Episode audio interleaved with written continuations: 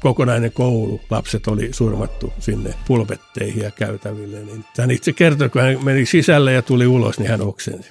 Kari Kallonen, yksi Suomen menestyneimmistä sotahistorioitsijoista, joka on muun muassa tutkinut Lauri Törniä sekä viimeisimpänä Ranskan muukalaislegionassa taisteleita suomalaisia.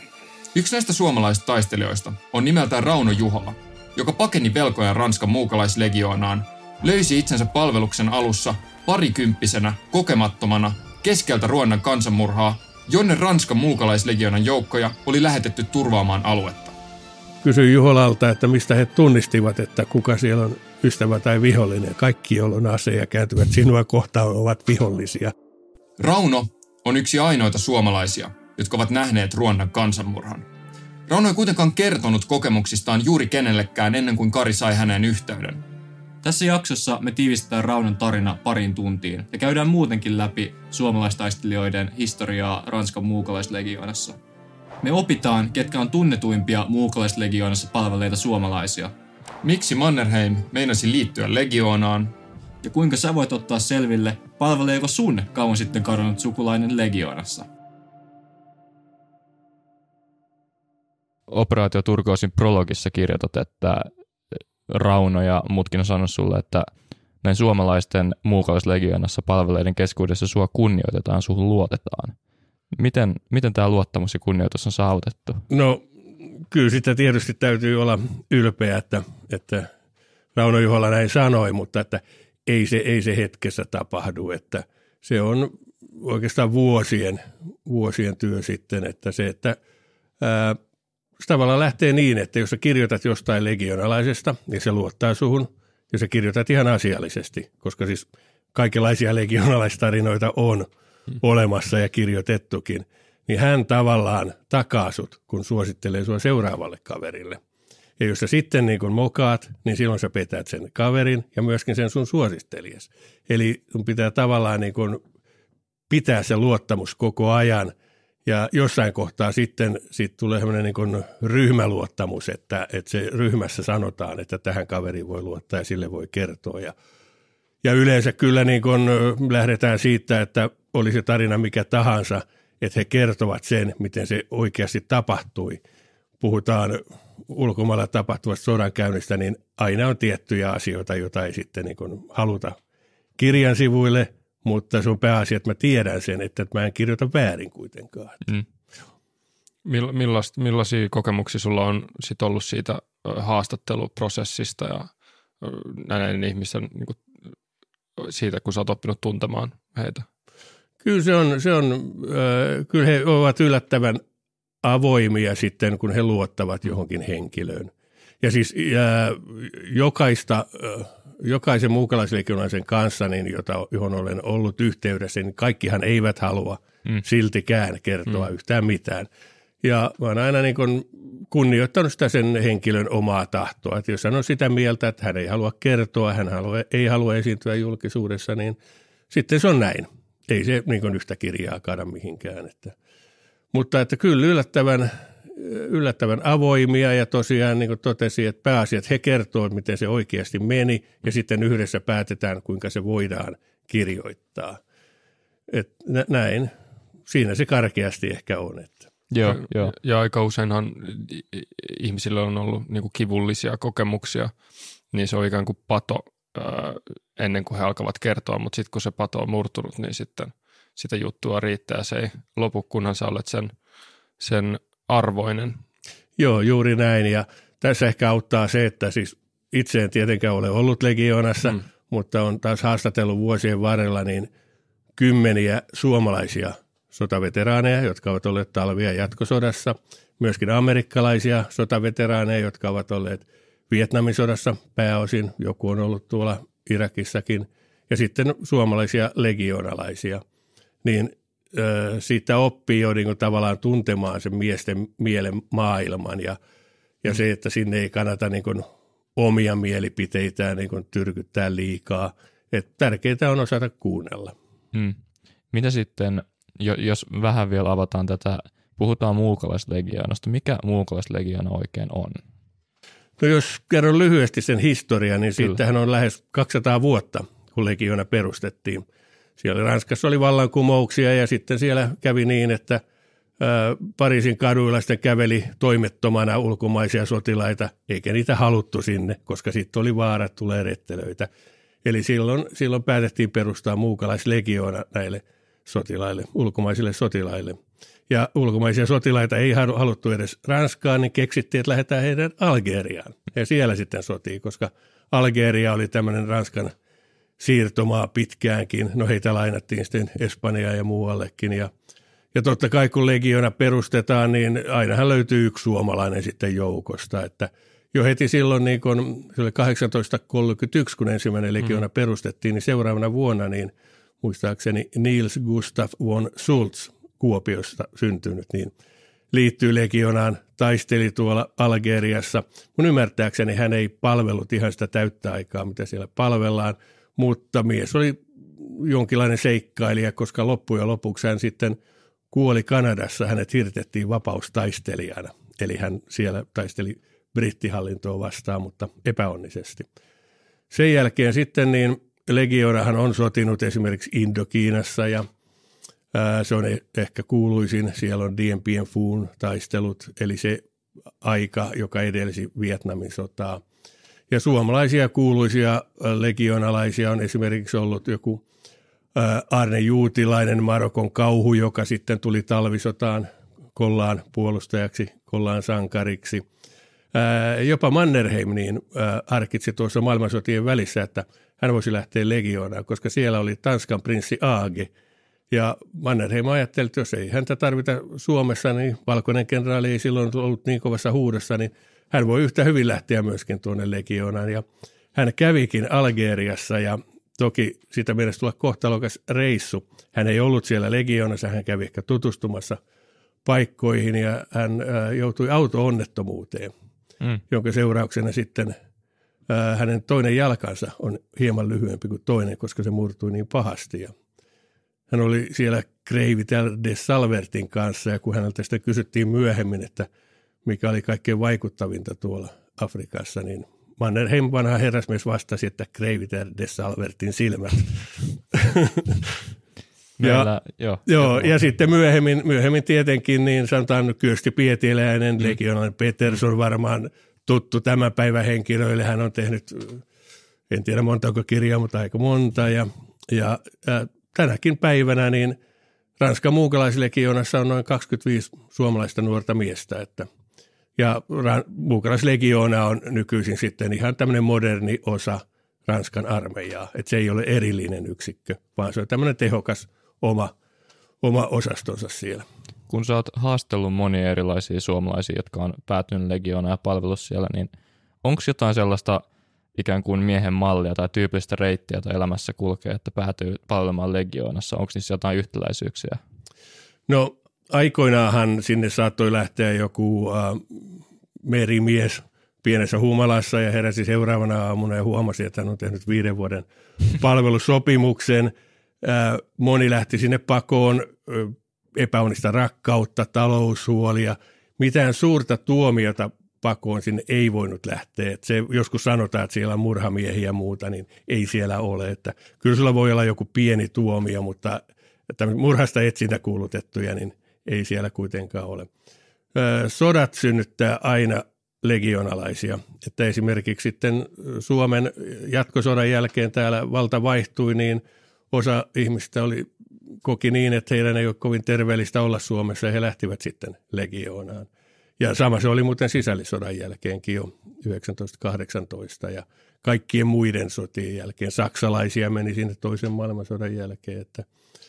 Mutta tänä päivänä sanoisin, että se suurin motiivi on ehkä hankkia tämmöinen turvallisuusalan koulutus.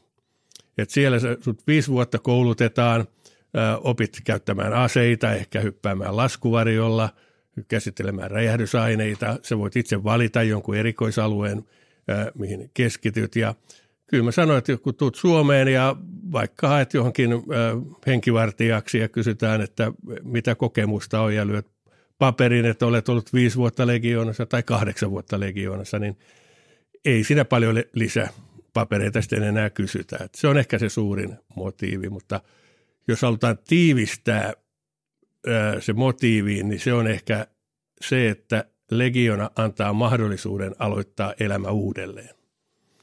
Ja no niin, mä mietinkin, että kun puhuit siitä, että lähdetään hakemaan turvallisuusalan koulutusta, niin sen jälkeen ei varmaan mihinkään järjestyksen valvojaksi hirveän monet hae. Ei, ei, ainoastaan jos ei mitään hommia ole muuten, niin sitten voidaan tehdä sitäkin välillä, että, että kyllähän tuolla Rivieralla esimerkiksi on paljon ranskalaisia entisiä legionalaisia ja muun maalaisia turvamiehinä muita ja sitten kun on talvi, niin siellä ei ole niin paljon turisteja, niin silloin ei olla ehkä niiden VIP-henkilöiden turvamiehinä, koska he ovat sitten jossain mm. lämpimämmässä paikassa. Et sitten joudutaan tekemään jotain hotellin vartiointihommia tai muuta tämmöistä vähän vähemmän dramaattista ja glamouria, mutta, että, mutta tuskin Monika lähtee ihan yövartijaksi sitten tuon legionakomennuksen jälkeen. Että. Onko se mon, montako, niin kuin, jos miettii sitä, että sä puhut sen viiden vuoden tavallaan palvelus tai koulutus, jonka siellä saa, niin kuuluuko tähän viiden vuoden koulutukseen sitten jotain pakollista, että ollaan palvelemassa jossain tehtävällä myös? Kyllä niihin äh, yleensä kuuluu, että alussahan on alokas koulutus, tai ensin sun täytyy päästä sisään, täytyy selvittää ne alkutestit, sitten on alokas koulutus, joka täytyy selvittää. Sen jälkeen vasta niin tuota, tehdään se varsinainen sopimus tai vahvistetaan se viiden vuoden sopimus. Eli, eli ensimmäisenä päivänä, kun menet sinne, niin se ei tarkoita sitä, että et pääse sieltä enää pois ennen hmm. viittä vuotta, hmm. vaan sen neljän kuukauden alokaskoulutuksen jälkeen silloin on päätettävä, jäätkö sinne vai palveletko. Sen jälkeen pois pääsy niin on terveyssyistä lähinnä tai karkaamalla. Hmm. Ne, on, ne on ne kaksi tapaa, miten voi päästä pois, mutta muuten palvellaan sitten loppuun. Mutta siellä sitten valitaan, että mm, ensinnäkin, että mihin rykmenttiin haluaa. Joskus se voi valita, jos olet pärjännyt hyvin alokaskoulutuksessa. Voit valita sen, muuten sut määrätään jonnekin. Mutta sitten myöhemmin pyydetään valitsemaan joku alue, tämmöinen niin sanottu siviilissäkin toimiva, että joku, joku haluaa vaikka sukeltajaksi, joku haluaa olla mekaanikko, joku on vaikka muusikko ja haluaa soittaa torveja. Siinä voi valita, mikä – on. Joku on keittiömies, koska ruokaakin täytyy tehdä. Että, et, näin, ja voit hankkia näitä kursseja sitten useampia. Voit mennä kommandokurssille ja tällaista. Ää, näitä turneita, eli komennuksia, niin nythän legionalaisia ei ihan viime vuosina ole lähetetty mihinkään sotimaan sen suuremmin. Mm. Mutta kyllä varsinkin tuonne Afrikan maihin, niin sinne on lähetetty aina ryhmiä. Esimerkiksi viimeisimpiä tämmöisiä operaatioita oli operaatio Barkane, eli siinä suojattiin näitä Keski-Afrikan maita, Tsadia, Malia, näitä. Mutta sitten kun sinne meni Wagnerin joukot, venäläiset, niin ranskalaiset eivät enää siellä viihtyneet, eivätkä uudet vallanpitäjät ranskalaisia sinne halunneetkaan, eli se operaatio on lopetettu. Mutta se oli sellainen, jota kautta todella moni suomalainen kävi tuolla Afrikassa.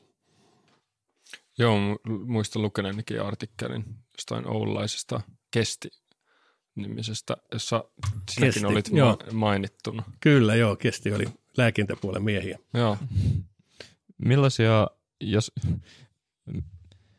jos haluaa legionaan, ei, ei nyt semmoisena mainospuheena välttämättä, mutta sä puhuit jostain testistä. Onko se joku testi, kun sinne mennään, että varmaan fyysistä jotain tällaista. Joo, kyllä siinä on testi, että, että tosiaan niin ehkä ää, joka viikko minulta kysytään jotain legioonasta. Mm. Se toinen ää, on se, että joku vanha setä tai eno on aikoinaan kadonnut ja on epäilty, että hän on mennyt legioonan ja kysytään, että mitä kautta voi jäljittää, että onko hän mennyt sinne, onko hän siellä kaatunut. Eli, eli tämmöisiä niin kuin vanhoja sukulaisia etsitään ja heidän mysteeriään. Toinen on se, että nuoret miehet etsivät vielä itseään ja sitä, mitä haluavat tehdä elämässään. Ja silloin ehkä ensimmäinen asia on, että on hyvä kunto, koska ilman sitä et pärjää missään nimessä. Ja toinen on se, että pää kestää, eli ymmärrät, mihin menet. Et se on vähän niin kuin alokas aika uudestaan, kun sinne mennään. Tarvii olla tietyt esimerkiksi näkö- ja kuulo kunnossa eikä mitään perussairauksia. Ja muistaakseni nykyään leuan veto tarvii olla seitsemän muistaakseni se minimi. Eli se kannattaa reenata mitä on. Sitten on tämmöinen intervallijuoksua ja, ja, ja se mikä siellä on myöskin, niin siellä on tämmöinen AO-testi, Niveau General, niin tota, se on yllättävän tärkeää, että sitä ei kaikki ajattele siinä alussa, että onko sillä joku merkitys. Se on vähän tämmöinen palikkatesti, että, koska se seuraa sitten sua mukana koko legionapalveluksen ajan. Jos se luku ei ole tarpeeksi korkea, niin et pääse esimerkiksi aliupseeriksi. Puhumattakaan upseeriksi, jonka sitten todella harva suomalainen yleensä voi päästäkään, mutta että, että se, se määrittää sinne loppuun saakka. Ja aikoinaan se oli vähän ongelmallinen, koska suomalaiset meni sinne, niin testin saattoi tehdä ranskaksi tai englanniksi ja ehkä ruotsiksi, mutta ei suomeksi. Mm. Eli silloin kaikki eivät Aivan. ymmärtäneet edes, mitä kysytään, mutta tänä päivänä se tehdään myöskin suomeksi, että siihen ymmärrykseen se ei kaadu sitten. Että. Mutta kyllä sinne kannattaa kunnolla valmistautua, että mä jollekin sanonut, että jos menisin itse legioonaan, menisin keväällä, koska silloin se alokasaika on kesällä, niin mm. se on vähän parempi ilma. Voit mennä tietysti vaikka marraskuussa, mutta siinä on se riski, että tuolla – Etelä-Ranskassakin on pienet loskakelit ja siellä tulee vaaka suoraan kaiken näköistä taivaalta, niin ei se ole niin kivaa, mutta että tämä nyt on vain oma mielipiteeni ja tuommoinen vinkki, että ainahan sitä ei voi valita, että koska sinne menee ja mikä on se oma henkilökohtainen tilanne. Onko siinä joku tämmöinen, eli ymmärrätkö mä oikein, että jos menee, menee legioonaan, niin se on periaatteessa – sun niin armeijapalvelus alkaa alusta. Se aloitat taas alkostasolta vai onko sillä mitään merkitystä, että jos sä oot Suomessa vaikka kouluttautunut kapteeniksi asti ja sit päätät lähteä vaikka, näin varmaan hirveän usein käy edes.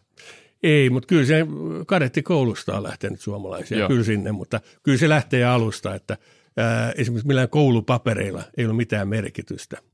Mutta onhan siellä tämmöinen inhimillinen asia, että kyllä siellä kouluttajat – kuulee, että kuka kaveri on mistäkin tullut, että siellä voi olla entinen amerikkalainen sotilas. Hän lähtee kuitenkin alokkaana, mutta kouluttajat tietää, että tuo kaveri on ollut vaikka taisteluissakin, niin kyllähän hänen suhtaudutaan eri lailla.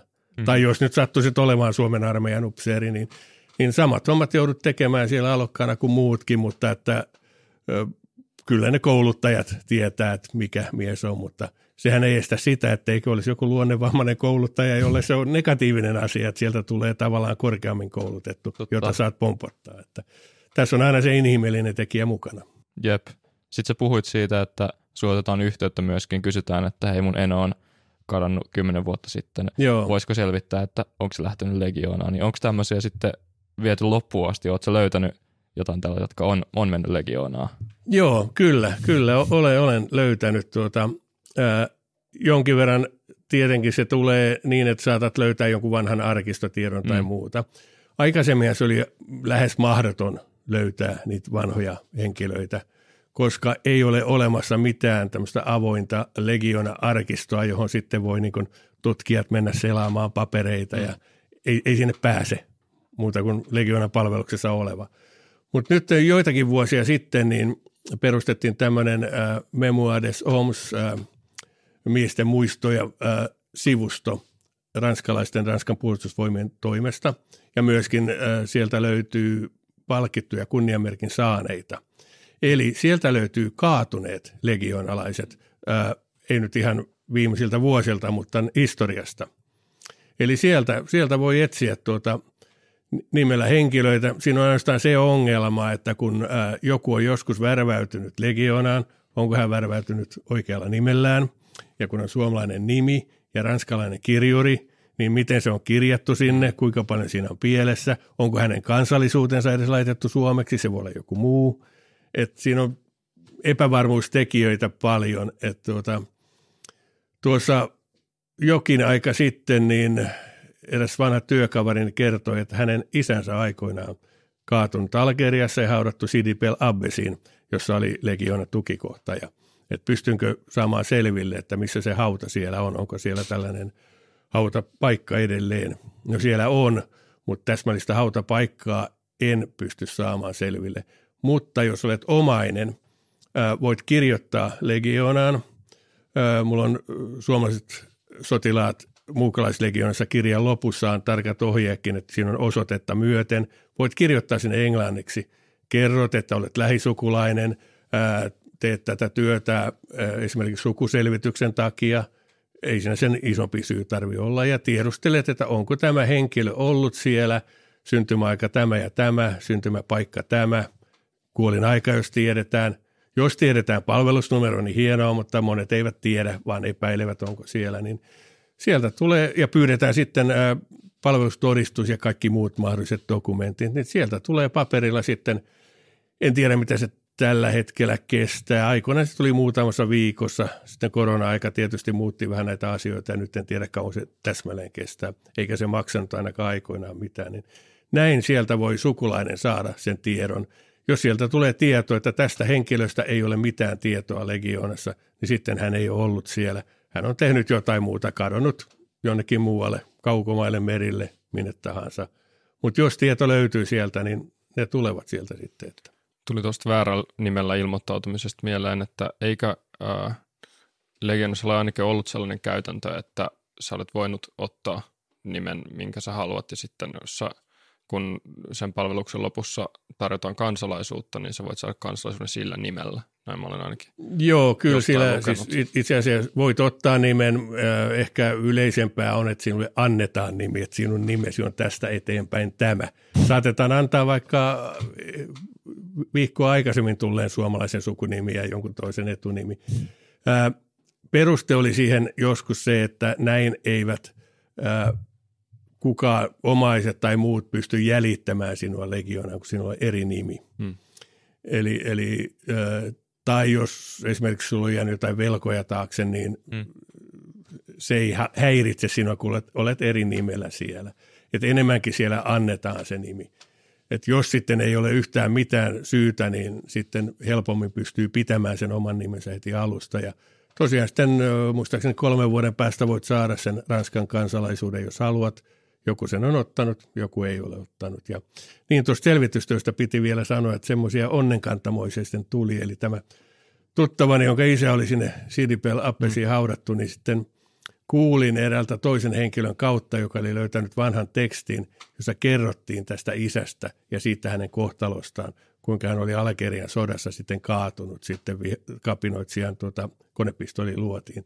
Eli aivan sattumalta löytyi sitten se kohtalo, mitä hänen oli tapahtunut. Mutta näitä joskus löytyy, joskus on henkilöitä, joista ei löydy yhtään mitään tietoa. Että silloin täytyy vaan nostaa kädet pystyyn.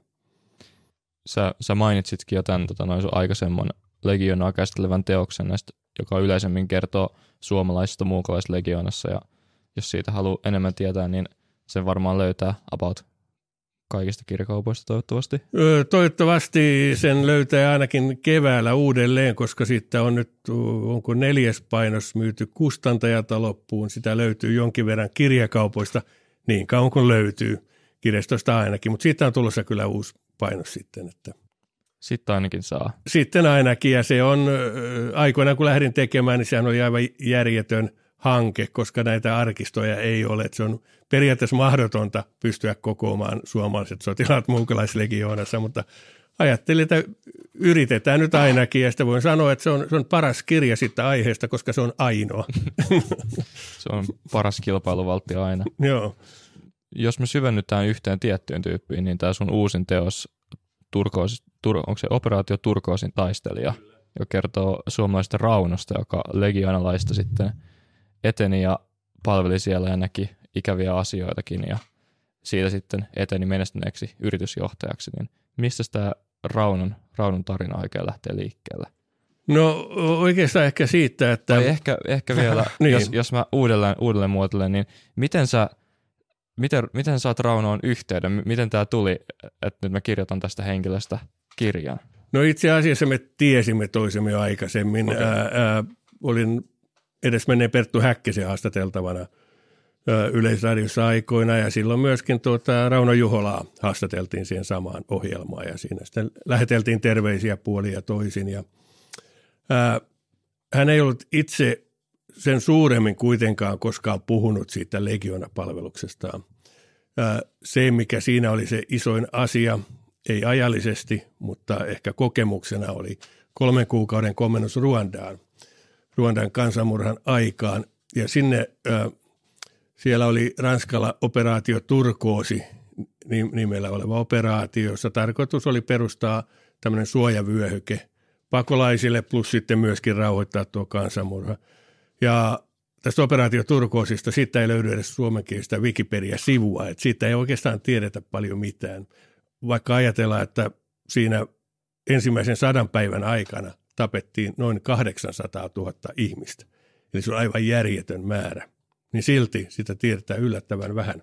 Eikä siellä juurikaan ole ollut suomalaisia. Niin se oli sitten yksi kaunis päivä, niin tuota, Rane otti yhteyttä ja kertoi, että hän on miettinyt tätä asiaa ja elämäntilanne on sellainen, että hän on, ö, ö, hänellä on ollut menestyksekäs ura yritysjohtajana ja hän on tavallaan niin kuin pyrkinyt sitä omaa elämäänsä käymään läpi. Ja yksi asia vielä tavallaan hieman jäi, on jäänyt vaivaamaan, niin se on tuo komennus tuonne Ruandaan. Ja sanoi, että hän ei ole 29 vuoteen tästä kenellekään kertonut, että – jos kirjoitat kirjan, niin hän kertoo. Ja jos et kirjoita, niin hän ei kerro. No, no se oli aivan poikkeuksellinen aihe, niin hmm. totta kai sitten sanoi, että juu, ehdottomasti kirjoita ja niin tämä projekti sitten lähti liikkeelle. Miten sitten, onko, puhut siitä, että Legiona lähtemisen motivaation kiteyttämisestä, niin edustaako Jarnokin tai Raunakin tällaista, joka haluaa, halusi aloittaa elämänsä uudelleen vai – mistä syystä hän sinne lähti? Kyllä, hän oli ö, kainuulainen nuori mies, yrittelijäs, joka muutti sitten sieltä Kajaanista Helsinkiin ja, ja oli tehnyt autokauppaa menestyksekkäästi tuolla Kainuussa ja sitten jatkoi sitä Helsingissä ja oli muiden palveluksessa alussa ja sitten alkoi tekemään sitä omaan piikkiinkin ja löysi täällä tietysti sitten toisen rehellisen autokauppiaan eli Vesa-nimisen henkilön. Silloin aikoinaan 90-luvun alussa niin tämmöisiä yritysleasing-autoja. Niitä lunastettiin vapaaksi rahoitusyhtiöltä ja sitten mm. myytiin tavallisille ihmisille. Eli ne oli jonkin verran käytettyjä autoja ja hinta oli tullut sen verran alas, että siinä vähän niin kuin kaikki voitti. Ostajat, myyjät ja tulevat kuluttajat. Ja, ja Rane oli tehnyt jo jonkin verran kauppaa tämän toisen autokauppiaan kanssa ja luottamus oli saavutettu ja hän oli sitä antanut etumaksua sitten rahoista. Hänen piti saada – Peugeot merkkisiä autoja sitten, oliko nyt ainakin kuusi kappaletta tai jotain, niin oli antanut markka-aikana muistaakseni 185 000 markkaa maksua. Ja sitten kun piti tulla autot, niin ei kulunut autoja eikä löytynyt miestä. Ja sitten hän selvitteli asiaa ja selvisi, että tämä kaveri oli sitten käynyt Taimaassa ja sieltä löytänyt jonkun naisen ja lähtenyt sinne takaisin. Ja – oli noin miljoona markkaa sitten rullannut eri ihmisiltä ja täältä näette. Eli Juhola ei ollut ainoa ollenkaan. Ja siinä nuorella miehellä tietysti siinä oli vanhemmat ollut takaamassa ja muuta ja rahat meni. Se oli vieskin tätä pankkikriisiaikaa, oli syvä lama, eli ei ollut ollenkaan niin helppoa hommata sitä rahaa, jos ajatellaan, että se on ehkä jossain – euroissa 50 tonnin luokkaa, mikä ei kuulosta mahdottomalta tänä päivänä, mutta silloin se olisi ollut todella vaikeaa. Että hän, hän koki sen, että siinä oli häpeä suuri, hän oli pettänyt odotukset ja kaikki muuta, että hänen on korjattava tämä asia. Ja hän oli sitten lukenut lehdestä legioonasta ja oli tavannut ravintolassakin yhden legionaisen, joka oli kertonut siitä ja päätti, että sieltä, siellä voi tienata jopa rahaa ja päätti lähteä sinne. Hän oli kovakuntoinen kaveri silloin, oli harjoitellut juoksemista ja, ja voimailuja ja pääsi sinne sisään ja se oli hänen motiivinsa. Eli tavallaan sama asia, että ää, saada aloittaa se elämä uudestaan. Toki hän halusi niin kuin puhdistaa sen pöydän sillä, että hän meni sinne ansaitsemaan rahaa, jotta hän saa maksettua velkansa. Eli sillä tavalla niin kuin nollata se vanha tilanne. Miltä No me vähän, vähän puhuttiin siitä, että, mi, mi, mitä, että se on testejä ja pitää läpäistä ne ja vaikuttaa siltä, että Rauno ainakin ne fyysiset testit läpäsi, mutta mi, mitä Rauno tai Rane niin kuin sanoit, niin mm. kertoo kerto tästä ensimmäistä kokemuksestaan siellä Legionassa, minkä, mitkä on ne, mitkä tunnelmat? No se oli tosiaan niin, hän ei ole käynyt Suomessa, Suomessa armeijaa vielä silloin, hänellä oli lykkäystä.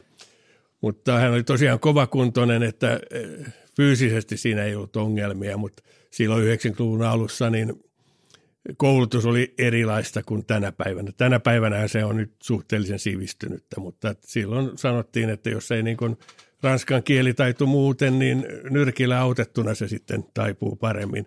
Eli, eli koulutus oli tämmöistä simputusta ja, ja siellä pyrittiin jonkin verran ihan raasti tiputtamaan näitä alokkaita pois, mm. koska parempi tiputtaa ne henkilöt siinä alokasvaiheessa, jolla ei ole motivaatiota tai kestävyyttä, kun sitten kun he ovat olleet kaksi vuotta siellä ja Ranskan valtio on uhrannut heihin niin kuin rahaa siihen koulutukseen ja kaikkea muuta, ja sitten kun he lähtevät, niin se on tappio.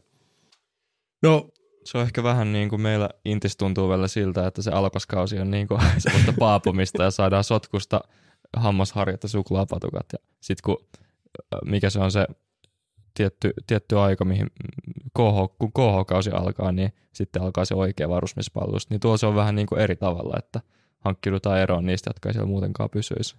Joo, nythän Suomessa mun ymmärtääkseni yritetään pitää kaikki mahdollisimman pitkään mukana, mm. että ei tule semmoista niin suurta shokkia, että apua joudun asumaan teltassa ja vielä talvella, että joo ja tietenkin ajat muuttuu, että kyllä se Suomen armeijassakin oli erilaista. Mm, si- silloin kun itsekin olin, niin kyllä se aika reippaasti lähti se alku. Ja, ja tuossa Ranella tosiaan oli tavallaan epäonnea, josta sitten tuli onni. Eli tuon alokaskoulutuksen päättää tämmöinen Kepi Plank-marssi. Ja se on semmoinen raskas muutaman kymmenen kilometrin marssi, mennään yötä myöten. Ja sen kun selvittää, niin sen alokaskoulutuksen jälkeen, niin silloin saa oikeuden käyttää tätä ää, valkoista hattua, mistä niin legionaiset tunnetaan.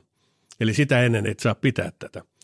Ja joskus sanotaan, että se, se värväys on viisi vuotta ja et pääse siitä eroon millään, niin itse asiassa sen neljän kuukauden aikana niin sä oot tehnyt alustavasti sopimuksen, mutta vasta sen alukaskoulutuksen jälkeen mm. vahvistat sen sopimuksen. Sen jälkeen niin et pääse pois sieltä muuta kuin karkaamalla tai terveyssyistä.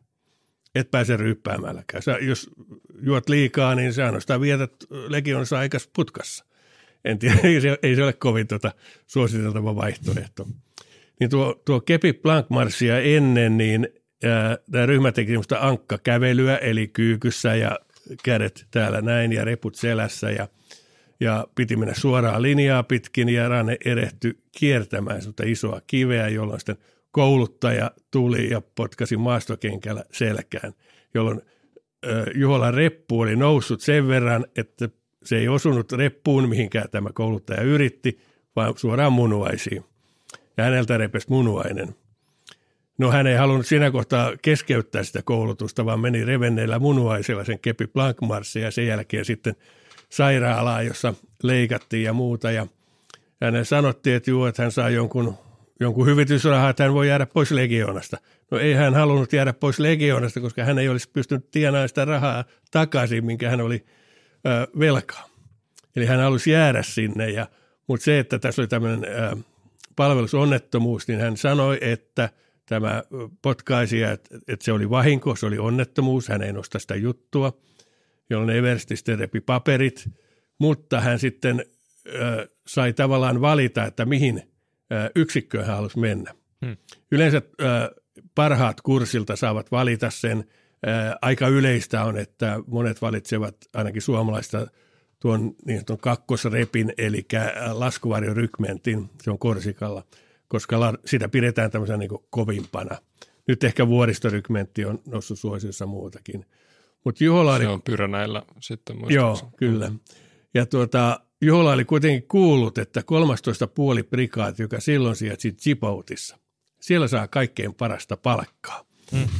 No hän sitten kertoi Everstille, että hän haluaa sinne ja Eversti piti pitkän puheen sitten Sisusta ja Mannerheimista ja kaikesta muusta ja sitten totesi, että legionalainen Juhola, hän muuten oli saanut pitää oman nimensä Ai. kiinnosteltua hetken aikaa tuota kapteenin kanssa, joka sitten päätti luovuttaa, kun oli kovapäisen suomalaisen tavannut, että pitäkää sitten se nimenne. Niin tuota, hän, hän pääsi sinne Zipoutiin, jossa ihan tavallinen äh, legionalainen äh, sai silloin 16 000 frangia kuussa, joka on melkein sama määrä markoissa. No, puhutaan vuodesta 1994, mutta se on kuitenkin sanotaan ö, yrityksessä niin pienemmän johtajan ja vähintään päällikön palkka. Eli se oli erittäin hyvä palkka ja sen sai puhtaana, ei käteen, vaan se laitettiin tänne hattuun.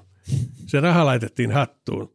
Ja Djiboutissa on myöskin tota noin, niin eri frangit kuin Ranskassa ja se muista kurssia nyt niin, mutta että sä oot aika äkkiä miljonääri, siellä saat hirveän nipun niitä rahoja. Ne setelit laitettiin palkkapäivän tuohon hattuun ja hattu piti laittaa päähän ja sitten käännähtää ympäri ja poistua. Että tota, näin tavallaan onni onnettomuudessa, että okei, menetät munuaisen, mutta pääsit sinne, minne halusit, pystyit alkaan tienaamaan rahaa, e, eli, eli se oli niin hyvä asia Juholalle. Ainakin siihen saakka, kun hän pääsi sinne Djiboutiin, mutta siellä sitten tulikin näitä muita komennuksia, jotka sitten muutti elämää. Miten, onko siellä, oliko tuolla Djiboutissa jotain, kun miettii, että jos Korsikalla on laskuvarjojääkärikoulutus tai las, laskuvarjokoulutus, niin oliko jotain, mihin Rane sitten erikoistuu täällä, minne hän päätyi? No hän siellä kävi muun muassa räjähdeaina koulutuksen – hän kävi kommandokurssitkin myöskin ja, ja tuota, ää, autokoulut hän kävi siellä sitten myöskin. Siis totta kai hänellä oli Suomessa ajokortti, mutta Legionassa käydään ihan omat ajalla niille omilla maastoautoilla. Ne ehkä olivat semmoiset niin kuin siellä Djiboutissa tärkeimmät.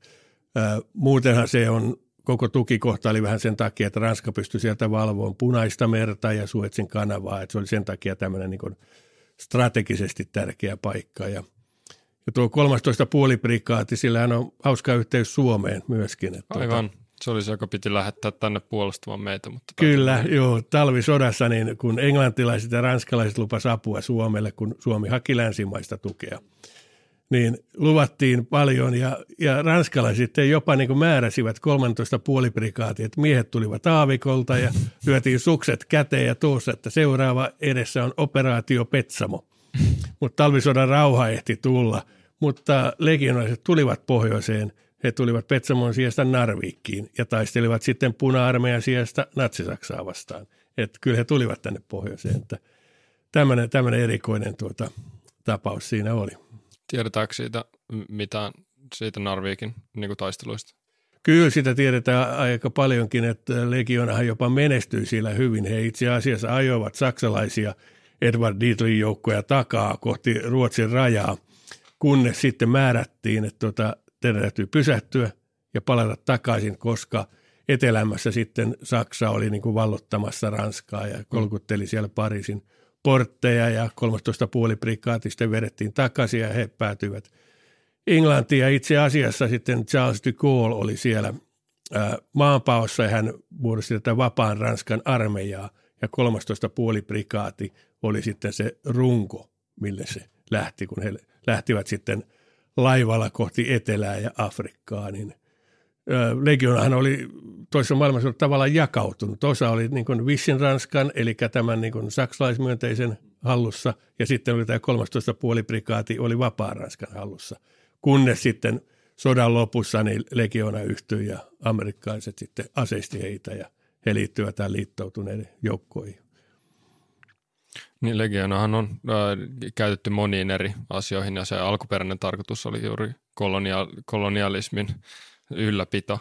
Ja Kyllä. sitten nykyään se on, korjaanko väärässä, mutta eh, ehkä erityisesti kansainvälisesti niin kuin, äh, orientoitunut, jos verrataan sitten Ranskan muuhun armeijaan, että sitä voidaan käyttää vähän vapaammin ja sitten myöskin koulutetaan esimerkiksi viidakkosodan käyntiin ja tuollaisiin muihin aika erityisolosuhteissa – sotimiseen, mistä sitten hyötyä muualla kuin Ranskassa. Joo, kyllä. Siellä on yksi, yksi rykmentti löytyy tuolta Ranskan Guajanasta ja heidän päätehtävä on siellä vartioida tuota Euroopan avaruusasemaa, joka siellä on. Sieltä lähetetään aina satelliitit taivaalle, koska se on lähellä päivän tasaajaa. Että joskus tarkistin, että minkä takia se avaruusasema on tuolla viidakossa, mutta tämä oli se syy. Saadaan paras. Joo, tota, toinen, toinen, he partiovat siellä viidakossa, koska siellä on näitä laittomia – kullankaivajia, että siellähän on aika karua jälkeä, just tuli dokumentti TV-säkin näistä jälkeä sitten, kun nämä salakuljettajat kaivavat sieltä sitten sitä maata ja tuhoavat sademetsää. Mutta mm. kyllä se on aivan totta, että tuota, Legion on sellainen, että Emmanuel Macron niin pistää nimen paperiin, niin siinä ei montaa tuntia kestä, kun legiona lähtee jo johonkin operaatioon. Toki heitä nyt ei ole viime aikoina siihen käytetty, ei ole kyllä käytetty Euroopan nopean toiminnan joukkojakaan yhtään mihinkään, mutta se, että varsinkin 90-luvulla, kun oli Balkanin, Balkanissa sodittiin, Joo. jossa oli sitten niin kuin, esimerkiksi YK-miehiä, niin siellä saattoi käydä niin, että oli suomalainen YK-mies, joka oli siirtynyt legioonaan, palveli sitten siellä Ranskan rauhanturvaajana eri nimellä. Eli siellä todella moni näistä ranskalaisista rauhanturvaajista oli oikeasti legionalaisia. Siinä vaihdettiin hieman vaan toinen merkki ja mentiin sinne. Että, että kyllä siinä niin kun alkoi itse katsoa ihan eri silmin näitä operaatioita ja katsoa, että okei, hetkinen, tuo on legionalainen ja tuo varmastikin on. Ja toki siellä on ihan Ranskan perusarmeijankin joukkoja ja varsinkin näitä Afrikan operaatioita sitten, niin itsekin sain aina joskus tuolta sitten viestejä pojilta WhatsAppissa, että siellä oli kuvia, ollaan siellä tuota noin aavikkovarusteissa ja joku kertoi, että tuossa saatiin Pohjois-Afrikan al johtaja eliminoitua, että, mutta sitä tulee uutinen vasta viikon päästä, kun puolustusministeri ensin vahvistaa ne tällä. Ja näin siinä kävikin. Joo. Eli, eli kun näki näitä operaatioita ja ranskalaisia joukkoja eri puolilla maailmaa, niin kyllä sitä aina miettii, että hetkinen, että, että tuolla saattaa olla yksi suomalainen joukossa. Se ehkä, mikä tänä päivänä ää, näkyy parhaiten, niin tuolla ää, Ranskassa esimerkiksi synagogia vartioi monesti sotilaat, jotka ovat legionlaisia. Mm. Se on niin, niin sanottu vigilante-palvelus. Eli he, he, heitä käytetään siellä tämmöisillä niin kuin, ö, turvajoukkoina myöskin. Jos on pommiuhka, niin ja Eiffeltornin luona on sitten tuota, ranskalaisia sotilaita siellä – rynnäkkökiväärit, ennen oli Famasit, nykyään on Heckler Kohit, mm. niin Tanassa, niin sanoisin, että lähes varmasti kyseessä on legionalainen. Mm. Mitä sitten, jos mennään kohta siihen. Mä voin oh, sanoa yhden, yhden jutun vaan liittyen, liittyen noihin rauhanturva niin kuin tehtäviin, mm. niin eikö se ole näin, että Legiono on ollut monel, moneen otteeseen jopa tehokkaampi kuin tämä YK joukot, erityisesti siitä syystä, että heidän tota, mainensa on aika erilainen. Eli YK, YK joukot on rauhanomaisempia kuin sitten legionalaiset, niin ollaan voi tuoda rauha vaan sillä, että tuodaan niitä jonnekin, koska sitten tiedetään, että jos meno menee rumaksi, niin se jälki on rumempaa kuin jos niillä olisi siniset baretit päässä. Joo, kyllä tämä ihan totta, että siinä on tavallaan se pelote mukana. Että rauhan turvaajilla niin on erilaiset aseenkäyttöoikeudet ja se vaihtelee muuten jopa maittain. Mm. Että se tuolla Balkanilla, niin äh, oliko nyt sitten tota muslimeita tai bosniakkia tai serbia, niin he tiesivät, mistä maasta rauhanturvaajat ovat ja tiesivät, mitkä sen maan aseiden käyttöoikeudet ovat. Että jos on maa, jolla on niin tiukat oikeudet, niin pojat saattoi siinä mennä piirileikkiä vaikka ympäri ja tiesivät, että nuo eivät ammu meitä. Hmm. Mutta sitten on taas joku toinen, toinen maa, niin sitten oltiin vähän varovaisempia, että ei aleta niin liikaa kokeilemaan onnea. Mutta tuota, kyllä joo, legiona, sanotaan näin, että legiona ampuu takaisin, että hmm. siinä se karkeasti, näin on. Toki rauhanturvaajakin saa omaa henkeänsä hmm. puolustaa. Että kyllähän Afganistanissa on – suomalaisia rauhanturvaajia tulitettu ja rauhanturvaajat ovat tulittaneet takaisin. Eli ei, ei siinä niin kuin ihan kädet pystyssä olla, jos kaveri ampuu, että, mutta silti siinä on ihan selkeä ero. Jep. Se, mitä mä olin kysymässä, on, puhutaan, puhutaan ihan just tuosta operaatio Turkoisista, mutta kun sä mainitsit siitä, että välillä voi tulla WhatsAppissa joku kuva, että tällaista ja on tällainen operaatio tehty, niin onko jotain sellaisia operaatioita, jotka – sulla on jäänyt erityisesti mieleen ja haluatko jostain niistä kertoa, koska mä uskon, että ne olisi ihan käsittämättömän kiinnostavia. No kyllä mä sanoisin, että varmasti nuo panttivankitilanteet ja muut on sellaisia, jotka on varmasti kovia paikkoja. Et, et Djiboutissahan tapahtui aikaisemmin niin, että siellä öö, ne oli muistaakseni Somalian puolelta tulleet kapinalliset olivat kaapaneet koulubussin – Hmm. Ja ne lapset olivat sitten monesti just jopa näiden legionalaisten tyttöjä ja poikia, koska legionalaiset olivat siellä Djiboutissa ja joillakin oli perheet mukana. Tai sitten olivat tämmöisiä siviilityöntekijöitä, joiden perheitä oli ja heidän lapsensa. Hmm. Eli, eli siellä ne kaappasivat koulubussin sitten ja, ja siitä tuli tämmöinen panttivankidraama. Draama, jonka sitten Legiona selvitti ja ei siinä, ei siinä tuota hyökkäjille hyvin käynyt. Ja yllättävin vähillä tuota vahingoilla, että siinä muistaakseni kaksi lasta menehtyi. Yksi silloin heti alussa ja toinen myöhemmin sitten vammoihin. Että tuota, legionlaista kaatui muistaakseni yksi. Muutama, muutama haavoittui, mutta että jos ajatellaan tuosta koulubussia, niin se on melko pieni tämmöinen niin kuin ikävä aina. Jokainen hengenmenetys on huono asia, mutta että pienillä vahingoilla se saatiin se tilanne purettua. Jos ajatellaan nyt, että nyt Hamasilla on vielä yli sata panttivankia, mm-hmm. niin jos ajatellaan, että nyt se pitäisi aseellisesti tuota, ää, vapauttaa ne, niin kyllähän se on melkein mahdotonta, koska ne on aivan varmasti ripoteltu eri puolilla, että kuolonuhrien määrät tulisi olemaan huomattavasti suurempi. Et tuo, tuo on ehkä se tällainen näin. Sitten on tietysti ihan näitä vanhoja legendaarisia DMPn fuun taistelu, jossa tuota, Ranska itse asiassa koki tappion ja tuli pois tuolta Indokiinasta ja sitten tämän vapaan maailman vahtivuodon otti sitten amerikkalaiset eikä hyvin käynyt heillekään. Että tuota, ää, itse asiassa se, että legiona häviää taistelun, niin se saattaa silti olla yksi suurimmista juhlapäivistä. Eli Camaronin taistelu on heidän suurin juhlapäivä – se on Meksikossa käyty taistelu, jossa pieni joukko legionaisia piti pintansa niin kuin suurta monisatapäistä meksikolaisarmeijaa vastaan ja, ja tuota, siinä vastustajakin kunnioitti legionalaisia niin, että äh, muistaakseni sanoiko se vastustajan päällikkö, että totisesti nämä eivät ole miehiä, vaan paholaisia. Ja, ja se, että he niin taistelivat kunniakkaasti, niin se oli suurempi asia kuin se, että voitatko vai häviätkö.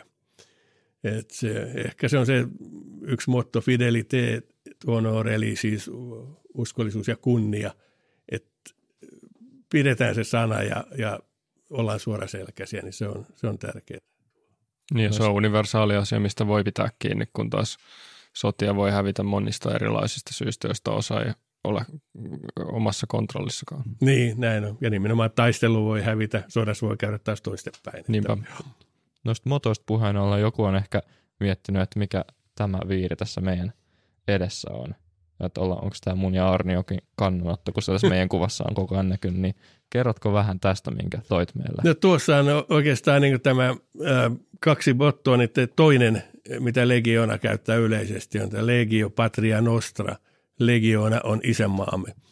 Eli tuolla Ranskan muukalaislegionassa on tänäkin päivänä – sanotaan nyt pyöreästi noin 150 eri kansalaisuutta. Eli siellä on todella paljon erilaisia ihmisiä, mutta se, että mille he ovat niin uskollisia, ovat legionalle. Että siellä kaikki ovat veliä keskenään, heidän valassaan sanotaan, sanotaankin, että he ovat veliä keskenään ja huolimatta rodusta, uskonnosta ja muista tällaisista asioista. Että se on melko kuvaava kyllä, että, että ihan hyvin valittu motto legionalle meidän kolmen tota, isänmaa on kuitenkin Suomi. Kyllä. Ja voidaan hetkeksi palata, palata Suomeen ja antaa sulle pieni lahja ennen kuin mennään syvemmäksi, ja syvemmälle tuonne tarinaan. Sieltä. Joo, itse asiassa haluatko Matti ojentaa, mä voin, mä voin kertoa vähän. Kyllä. Se on havu, havukello ja havu on tämmöinen oulainen perheyritys ja valmistaa puisia kelloja – Siinä on havuharju ja se on muistaakseni suomalaista koivua. Ja meistä oikein tyylikäs Matilla totta, taitaa olla sellainen usein ranteessakin. Kiitoksia. Kyllä tämä todella on tyylikäs ja hieno idea myöskin tämä suomalainen puu tässä mukana. Että, että kiitän. Tässähän melkein liikuttuu jo sitten hienosta lahjasta. No, mutta odotapa, kun kuulet tämän, mistä voit liikuttua vielä. Nämähän on Okei, okay. ennen mitään, alen, alennus, en, ennen mitään jolla mä pilaan tämän jutun, niin toihan on, mieti, mietipä sitä, että se on oululainen pieni perheyritys, joka valmistaa tämmöisessä maailmassa, missä on kaikenlaisia muotikelloja, joita vaan tuotetaan ja tuotetaan, niin ne on sentään kuitenkin suomalaista suunnittelua ja varmaan aika, mietti, aika kestävästä materiaalista tehtyjä. Kyllä uskon jo, että tässä on varmasti tuotekehittelyä tehty pitkäänkin. Että, ja kyllä tässä on... Se voi olla vaikea vähän... saada ulos sieltä, mutta vaan vähän vedät sieltä. Joo. Niin. No joo, ei täytyy katsoa. Joo, aha, rannekekki on tehty siitä. Kyllä. Joo, kyllä. sitä ajattelin, että tässä kyllä täytyy olla niin käsityötaito ja varmasti tekniikka tänä päivänä auttaa sitten auttaa sitä myöskin, mutta että ei, ei ole helppo rasti, että en, en itse yrittäisi kyllä missään nimessä tehdä tätä. Tulisi aika karun näköinen, mutta tämä on tyylikkäästi ja ammattitaitoisesti kyllä tehty.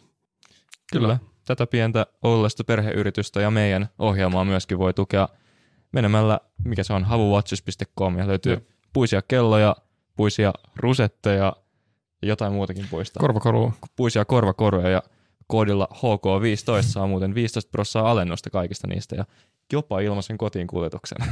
Selvä. Kor- korvakoru jätän väliin, mutta toisaalta voihan sen vaimolle ostaa. Kyllä, näinpä mm. rusetin itsellesi. Niin. Näin, mennäänkö operaatio Turkoosiin? Palataanko Ruandaan? Kyllä. Sä sanoit siinä, että oli aluksi tänne Djiboutiin joutuminen tai päätyminen oli aluksi onnenpotku, mutta sitten johti tapahtumia, jotka muuttivat elämän, niin kerro näistä. Joo, kyllä joo. Djiboutihan ei ole ihan helppo paikka kuitenkaan äh, olla, että sielläkin äh, Juholan aikaan niin taisi olla 62 astetta varjossa, niin ennätys, että jos olet vartiossa mm. siellä, niin siinä menee iso jerrykannu vettä, johon sit on sekoitettu suoloja ja muuta, että pysyt pystyssä. Ja hän kävi siellä jollain pikkukeikalla Somaliassa ja sitten piti päästä lomille sitten pitkästä aikaa. Hän ei, hän ei ollut tullut lomilla, ja, mutta niin se yleensä käy, kun sanotaan, että pääsette seuraavan päivänä lomille, niin sehän perutaan. Kapteeni, kapteeni otti kaikki koko 5.30 aamulla ja kertoi, että pojat, että nyt lähdetään Ruandaan. Toki he olivat kuulleet Ruandasta, että siellä on tuota, ä, tapahtunut kaikenlaista. Hmm. Siellä huhtikuussa 1994 niin oli ä, istuva presidentti palaamassa rauhan neuvotteluista ja kun he, kone oli laskeutumassa Kikalin lentokentälle, niin se ammuttiin alas. Hmm. Hmm. Ja vallassa olivat silloin siellä hutut ja kapinalliset olivat tutsit. Hmm. Hutut olivat tämmöisiä ranskalaismielisiä ja myönteisiä. Tutsit olivat äh, tavallaan maanpaossa Ugandassa, ja jossa taas valtakieli on englanti. Ja Ruandassa on, on aina niin kuin käyty vähän taistelua, että kumpi siellä on vallassa ja, ja vallassa pitäjä yleensä aina sitten sortaa sitä toista puoliskoa. Ja se, mikä tässä on erikoista, niin itse asiassa se, että onko hutuja ja tutseja edes niin kuin olemassakaan, niin se on vähän epävarmaa vai oliko se sata vuotta aikaisemmin pelkialaiset keksi tällaisen asian, että te olette eri heimoa kuin nuo, että noilla on kaksi milliä pitempi nenä ja se erottaa teidät, että heillä on sama kieli kuitenkin. Kiriruanda, että, hmm. että se saattaa olla ihan samoja ihmisiä, mutta belgialaiset keksi, että otetaan nämä toiset meidän apulaisiksi ja se hoitaa hallinnon ja muut ovat sitten niitä vähempiarvoisia ja sitten siinä välillä aina vaihtui tämä. No tuo presidentin koneen alasampuminen itse asiassa oli vain tekosyy. Siellä oli jo pitkään lietsottu tämmöistä vihaa radion kautta sitä, että hallitus, hutut, että ää, nämä tutsit ovat tulossa tänne näin, kapinalliset tulevat ja tappavat kaikkia, he ovat torakoita, että heistä pitää tehdä selvää ja sitten tuossa kone kun ammuttiin, niin sanottiin, että no niin, nyt ne kapinalliset ovat tuota, tappaneet presidentin. No se, mitä siinä kävi, oli, että presidentin jälkeen hän pääministerin piti tulla valtionjohtoon. Hmm. Ja se oli, hän oli maltillinen hutupoliitikko, Madame Agathe, ja äh, hänelle lähetettiin suojaksi kymmenen pelkialaista rauhanturvaajaa. Mutta nämä äärihutut eivät hyväksyneet tätä pääministeriä, joka oli maltillinen, ei hän olisi mitään kansanmurhaa halunnut, niin se oli presidentin turvakaarti, lähtivät sinne niin kuin tappamaan tätä pääministeriä ja samalla myöskin teloittivat nämä kymmenen pelkialaista rauhanturvaajaa. Tästä on tullut aika iso kiista siitä, että siellä oli YK-joukkojen johtajana oli kanadalainen kenraaliluutnantti Romeo Dallaire ja hän koko ajan sanoi, että ei käytetä aseita, että neuvotellaan, neuvotellaan ja näin ja pelkialaiset siellä, että hei, ei, että kyllä tässä nyt täytyy, täytyy käyttää aseita ja aivan lopussa he sitten pystyivätkin jotain tekemään, mutta että kyllä nämä kymmenen pelkialaista nuorta rauhanturvaajaa telotettiin, että niin kuin se kuulostaakin, monta leikattiin akillesjänteet ensin, että he eivät pääse pakoon. Ja siellä on edelleen jäljellä se rakennus, missä nämä rauhanturvaajat yrittivät pitää puoliansa. Ja se, että kun tuo tilanne oli päällä, niin Dallaire meni ihan erittäin läheltä sitä paikkaa ja näki, että siinä pihalla oli jo ruumiita. Että hänen on täytynyt tietää, mitä siellä tapahtui, mutta silti hän ei edes seuraavassa palaverissa ottanut koko asiaa esille. Että hän niin kuin halusi sulkea koko asian pois mielestään. Hän on myöhemmin sitten kirjoissa selittänyt, että hän pelkäsi, että se, jos YK-joukot tarttuvat aseisiin, niin se eskaloi tämän tilanteen, että YKsta tulee sodan osapuoli. Mutta selitäpä sitä näiden rauhanturvaajien omaisille, että ikävä tapaus. Kuka, on, onko se selvitetty, että miksi tai ketkä amputan presidentin koneen? No aluksihan väitettiin, että ne ovat nämä tutsikapinalliset mm. ja sitten levitettiin huhua, että jopa nämä pelkialaiset liittyisivät siihen jotenkin. Mm. Eli sillä puolusteltiin sitä pelkialaisten tappamista. Itse asiassa heillä oli suunnitelma siitä, että he tappavat pelkialaisia rauhanturvaajia, niin pelkialaiset vetävät joukkonsa pois Ruandasta, niin kuin he alkoivat tehdäkin. Eli su- suunnitelma onnistui. Mutta se, että on selvinnyt tuo kone tiputettiin Milan ohjuksella. Se on sellainen vähän sinkotyyppinen ohjus, joka ammutaan tuosta telineestä olalta. Hmm. Niin se, että ranskalaisilla ja eurooppalaisilla oli se käytössä, niin, niin kuin Juhola itse totesi, että millä kapinalliset olisivat saaneet tämmöisen ranskalaiselta Milan ohjuksen ja opetelleet vielä käyttämään sitä niin, että osuisivat johonkin. Eli kyllä se voidaan pitää myöhempien selvitysten perusteella varmana, että se oli äärihutut ampuivat presidentin koneen alas, jotta saivat syyn aloittaa tämä kansanmurha. Ja siitä tosiaan niin alkoi verilöyly, jossa sadan päivän aikana niin yli 800 000 ihmistä surmattiin, pääosin tutseja ja jonkin verran maltillisia huutuja. Toki sitten myöhemmin kansanmurhan jälkeen myöskin tutsit syyllistyvät johonkin pakolaisleireihin hyökkäyksiin, että kyllä siellä sitten kuoli näitä hutujakin – mutta siitä alkoi tämä verilöyly ja tuota, se on aina, että missä kohtaa kansainvälisen yhteisön pitää puuttua tilanteeseen. Milloin voit mennä toiseen maahan? Aluksi puhuttiin, siellä on sisällissota. No tavallaan se oli, mutta kyllähän se kansanmurha oli todella äkkiä niin kuin selviö kaikille. Missä kohtaa kansainvälisen yhteisön pitää puuttua siihen? No kaikki vähän katselivat muualle siinä ja YK, YK ei halunnut mennä sinne. Sen verran Dallairin kunniaksi sanotaan, että hän pyysi, että voisiko saada tänne esimerkiksi 5000 rauhanturvaajaa, niin hän pystyisi ehkä rauhoittamaan tilanteen.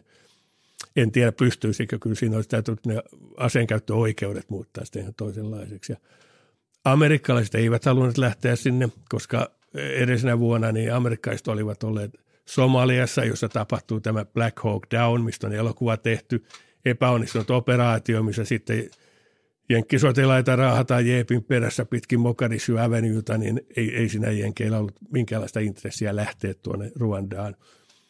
Ajatellaan, että juu, tappakaa siellä nyt keskenään ne toisianne ja katsotaan sitten, että kuka jää henkiin. Loppujen lopuksi se oli sitten Ranska, joka kesäkuun lopulla, kun tuo kone tiputettiin huhtikuun alussa, niin kesäkuun lopulla niin sai YK turvallisuusneuvostossa sitten läpi päätöksen – että tehdään tämmöinen kahden kuukauden operaatio turkoosi. Se päätös saatiin sillä aikaa, että äh, viisi maata äänesti tyhjää. Eli ei tullut ei-ääniä, vaan tuli tyhjiä. Hmm. Niin, niin Ranska sai lähettää sinne 2500 miestä. Ää, siinä oli 32 senegalilaista, että siinä ei kovin paljon ollut niin muuta kansainvälisyyttä. Että siinä oli Ranskan normaaliarmeijan joukkoja, mutta oli sitten myöskin – kolmesta legiona-osastosta ja sinne lähti sitten 13 puoliprikaatista tuo Juholan osasto sitten ja, ja siellä oli ö, sata ö, kuljetuspanssarivaunua ja muistaakseni oliko kahdeksan Mirage-hävittäjää, Gazelle-helikoptereita, taisteluhelikoptereita, kolme superpuumaa. Eli kyllä sinne lähetettiin oikein kunnolla aseistusta, että – Herkuleksilla ja Antonovilla ja Galakseilla kuljetettiin sitten siihen rajan pinnassa olevaan Gooman lentokenttään niin jatkuvasti materiaalitäydennystä ja myöskin miehet. Hmm. No sitten miehet, miehet tota noin, niin, siirtyvät sitten, silloin se oli Zaire, nykyään Kongo, rajan ylitse tuonne Ruandaan ja se oli sitten jo niin kuin melkoinen järkytys sitten kainulaiselle nuorelle miehelle, joka ei ollut edes käynyt armeijaa vielä siihen mennessä. Ja he tulivat sinne käytännössä, ne tulivat myöhässä näkemään pitkälti niitä lopputuloksia, mitä oli jo ehditty, niitä kahauksia, mitä oli ehditty tehdä. Joo, kyllä siellä oli todella paljon jo niin surmattu siihen mennessä. Eli heti kun he pääsivät rajan yli, he komennettiin, että ladatkaa, että ollaan valmiudessa, niin, niin ää, ensinnäkin se tuli suuria niin pakolaisjoukkoja tuli vastaan, eli he pyrkivät turvaan tuonne Sairen puolelle pakolaisleireihin, mutta sitten ihan ruumis röykkiöitä, ihan teurastettuja, telotettuja ihmisiä tehty ilman päätä, tehdään ruumiskasoja ja ää, jotkut olivat niin jo muutaman kuukauden vanhoja ruumiita, eli ne olivat siinä kunnossa, mutta jotkut olivat sitten ihan tuoreita juuri murhattuja ja ranskalaisten tavoite se operaatio Turkoosissa oli äh, tuonne äh, maan länsireunalle muodostaa niin sanottu turkoosialue, eli se oli niin kuin suojavyöhyke. Ja sitten voisi ajatella, että okei, mitä legionalaiset tekee, että ne menee sinne rajalle sitten ja pistää siihen tota portit ja päästää läpi vaan sitten ilman asetta jotkut, mutta eihän se sitä ollut. Et mikä oli itsellenikin yllätys, että kuinka aktiivinen se Ranskan rooli siinä oli. Eli he tekivät tämmöisiä partiomatkoja siellä ihan tuonne Kigaliin pääkaupunkiin saakka, joka on aika keskellä tuota maata. Näitä par- ja sitten he tekivät ihan ää, tavallaan siinä niin kuin valmistauduttiin hyökkäyssotaan. Tästä on jopa niin kuin ranskalaiset upseerit myöhemmin todistaneet, että heillä oli määräys, joka sitten vedettiin ihan lopussa pois.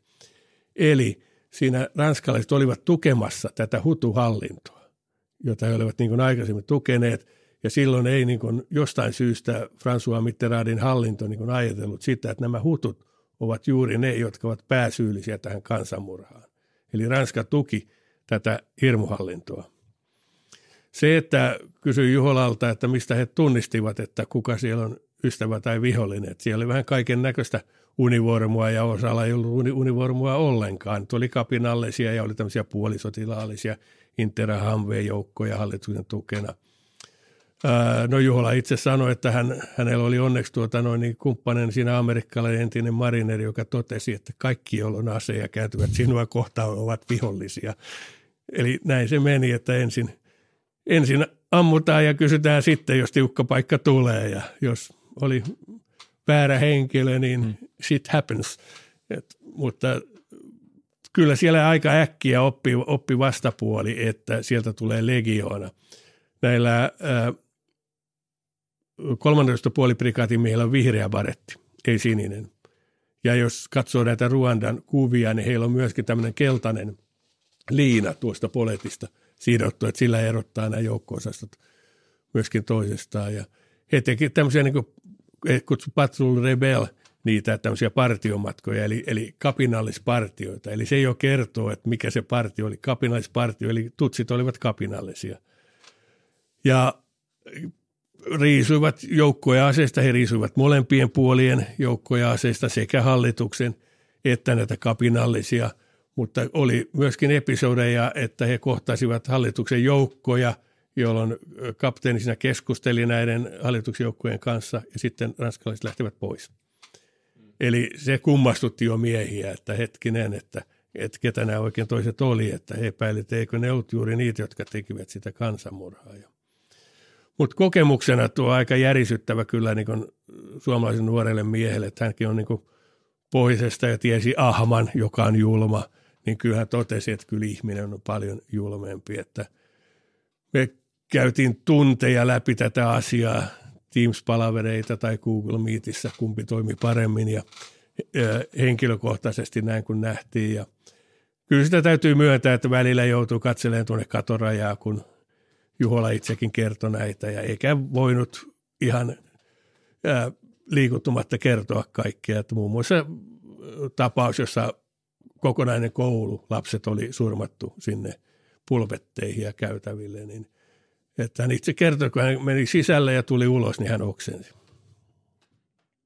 Millaisia, kun, kun nämä Juholan osasto sitten meni sinne, niin mitä, mitä he ensimmäisenä siellä tekivät? Rakensko he sinne jonkun tukikohdan vai toimiko he sieltä Djiboutista käsin ja aina vaan kävi siellä vai? Ei, kyllä he, kyllä he jäi sinne Joo. kokonaan. Että tuota, ää, he alussa tekivät tämmöisen, voiko sanoa kiertomatkaksi, mutta että risteilivät siellä ja haravoivat sitä aluetta ja pyrkivät puhdistamaan sitä niin kuin aseistetuista ja kävivät tuolla Kigalissa saakka ja sitten kun päätettiin nämä operaatio Turkoosin rajat, niin toki siinä oli sitten niin kuin, ää, rajavalvontaa, eli sinne teille laitettiin tota, tarkastuspisteet. Samoin, samoin sitten tuolla etelässä, niin äh, siellä oli tämmöinen Pontrusisin silta, jota pitkin sitten niin pakolaiset pääsi turvaan Zairen puolelle, jossa oli lukuisia pakolaisleiriä. Niin he valvoi sitä siltaa myöskin ja pyrkivät sitten ottamaan aina näitä aseita pois. Äh, siinä kanssa toinen asia, että äh, kun he ottivat näitä aseita pois ja, ja tuota, ottivat näitä miehiä kiinni, jotka olivat mm. aseistettu ja pistivät heidät nippusiteellä pieneen pakettiin ja kuorma-auto lavalle ja sitten heidät kuljetettiin jonnekin muualle, niin he saivat aluksi itse valita näistä takavarikoiduista aseista semmoisen aseen itselle, jonka halusivat. Et siellä siellä tota, Juholakin otti aluksi tota, noin konepistooli ja muuta ja, öö, ja välillä sitten kalasnikovia ja tämmöistä. Siinä on kaksi syytä – Siinä on se, että totta kai näin voidaan säästää sitä omaa aseistusta ja ammuksia. Mutta toinen on myöskin se, että kun sä ammut vieraalla aseella, niin jälkeenpäin ei voida tietää, että kuka tässä oikein ampui.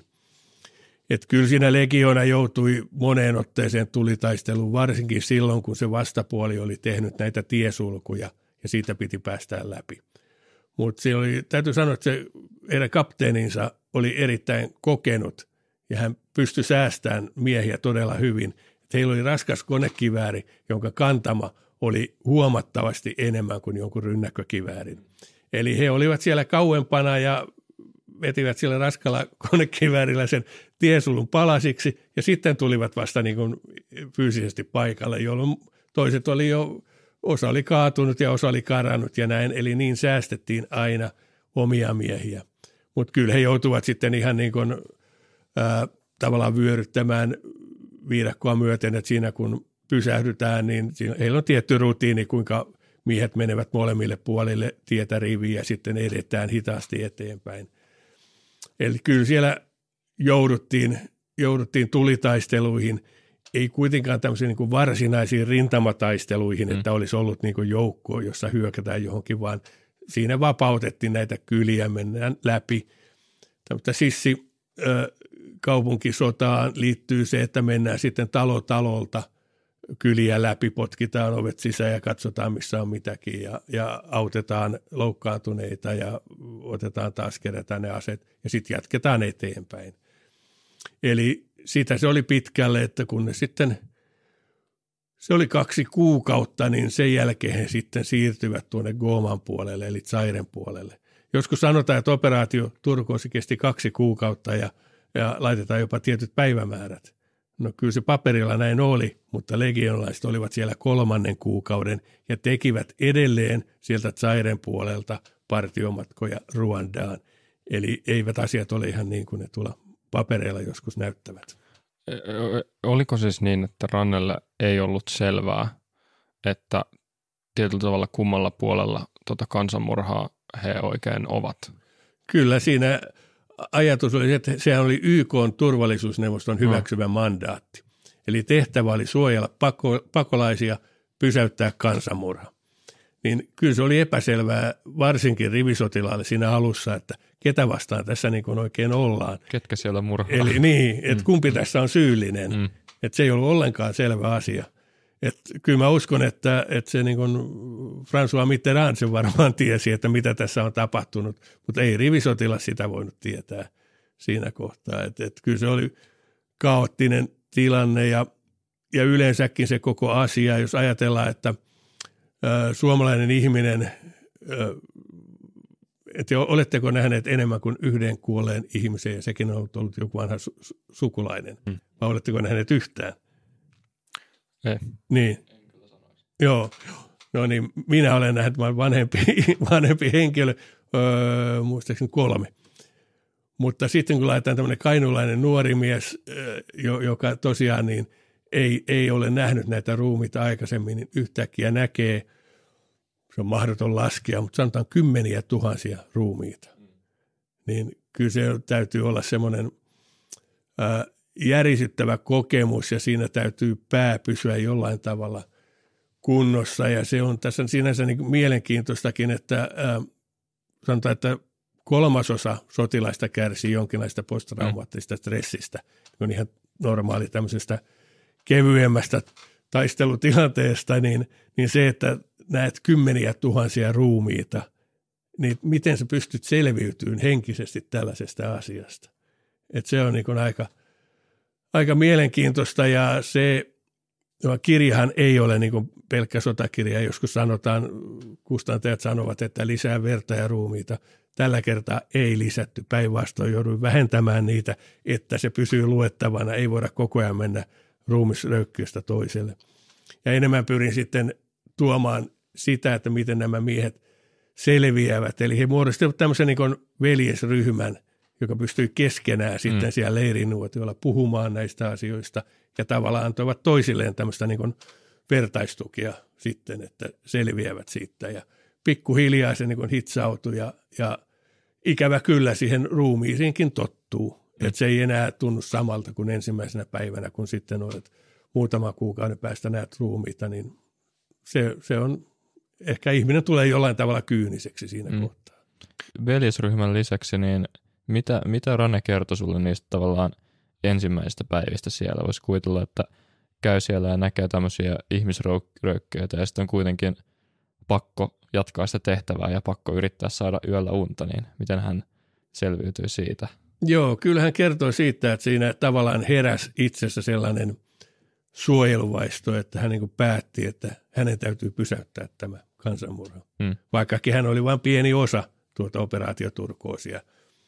Että yksi legionaalinen siellä, niin tuota, se pieni ratas siinä suuressa koneistossa, mutta että kyllä se hänessä itsessään herätti tällaisen niin kuin taistelutahdon ja suojelutahdon ja oikeudenmukaisuuden, että, että täytyy pysäyttää ja – pelastaa näitä ihmisiä. Ja, ja kyllähän sitten, kun hän tapasi näitä silvottuja henkilöitä, niin hän muun muassa kerran ää, käytti oman ensiapupakkauksensa. Legionaisilla on semmoinen sinetöity ensiapupakkaus, joka on tarkoitettu sitä varten, että jos itse haavoitut, niin sitten käytetään tätä siteitä. Siinä on muun muassa morfiiniakin. Sitä ei saanut avata, koska se morfiini voi käyttää väärinkin. Että sitten normaalioloissa niin tulee rangaistukset, niin – hän kerran sitoi sitten tämmöisen yhden silvotun naisen niillä siteillä ja, ja antoi myöskin morfiinia. No hänellä kävi tuuri sitten, hän vähän myöhemmin sitten siellä kersantti pyysi hoitamaan yhden haavoittuneen vastapuolen sotilaan ja kersantti poistui paikalta, niin hän otti sieltä sitten teepaitaa ja sitoi niillä sitten tuon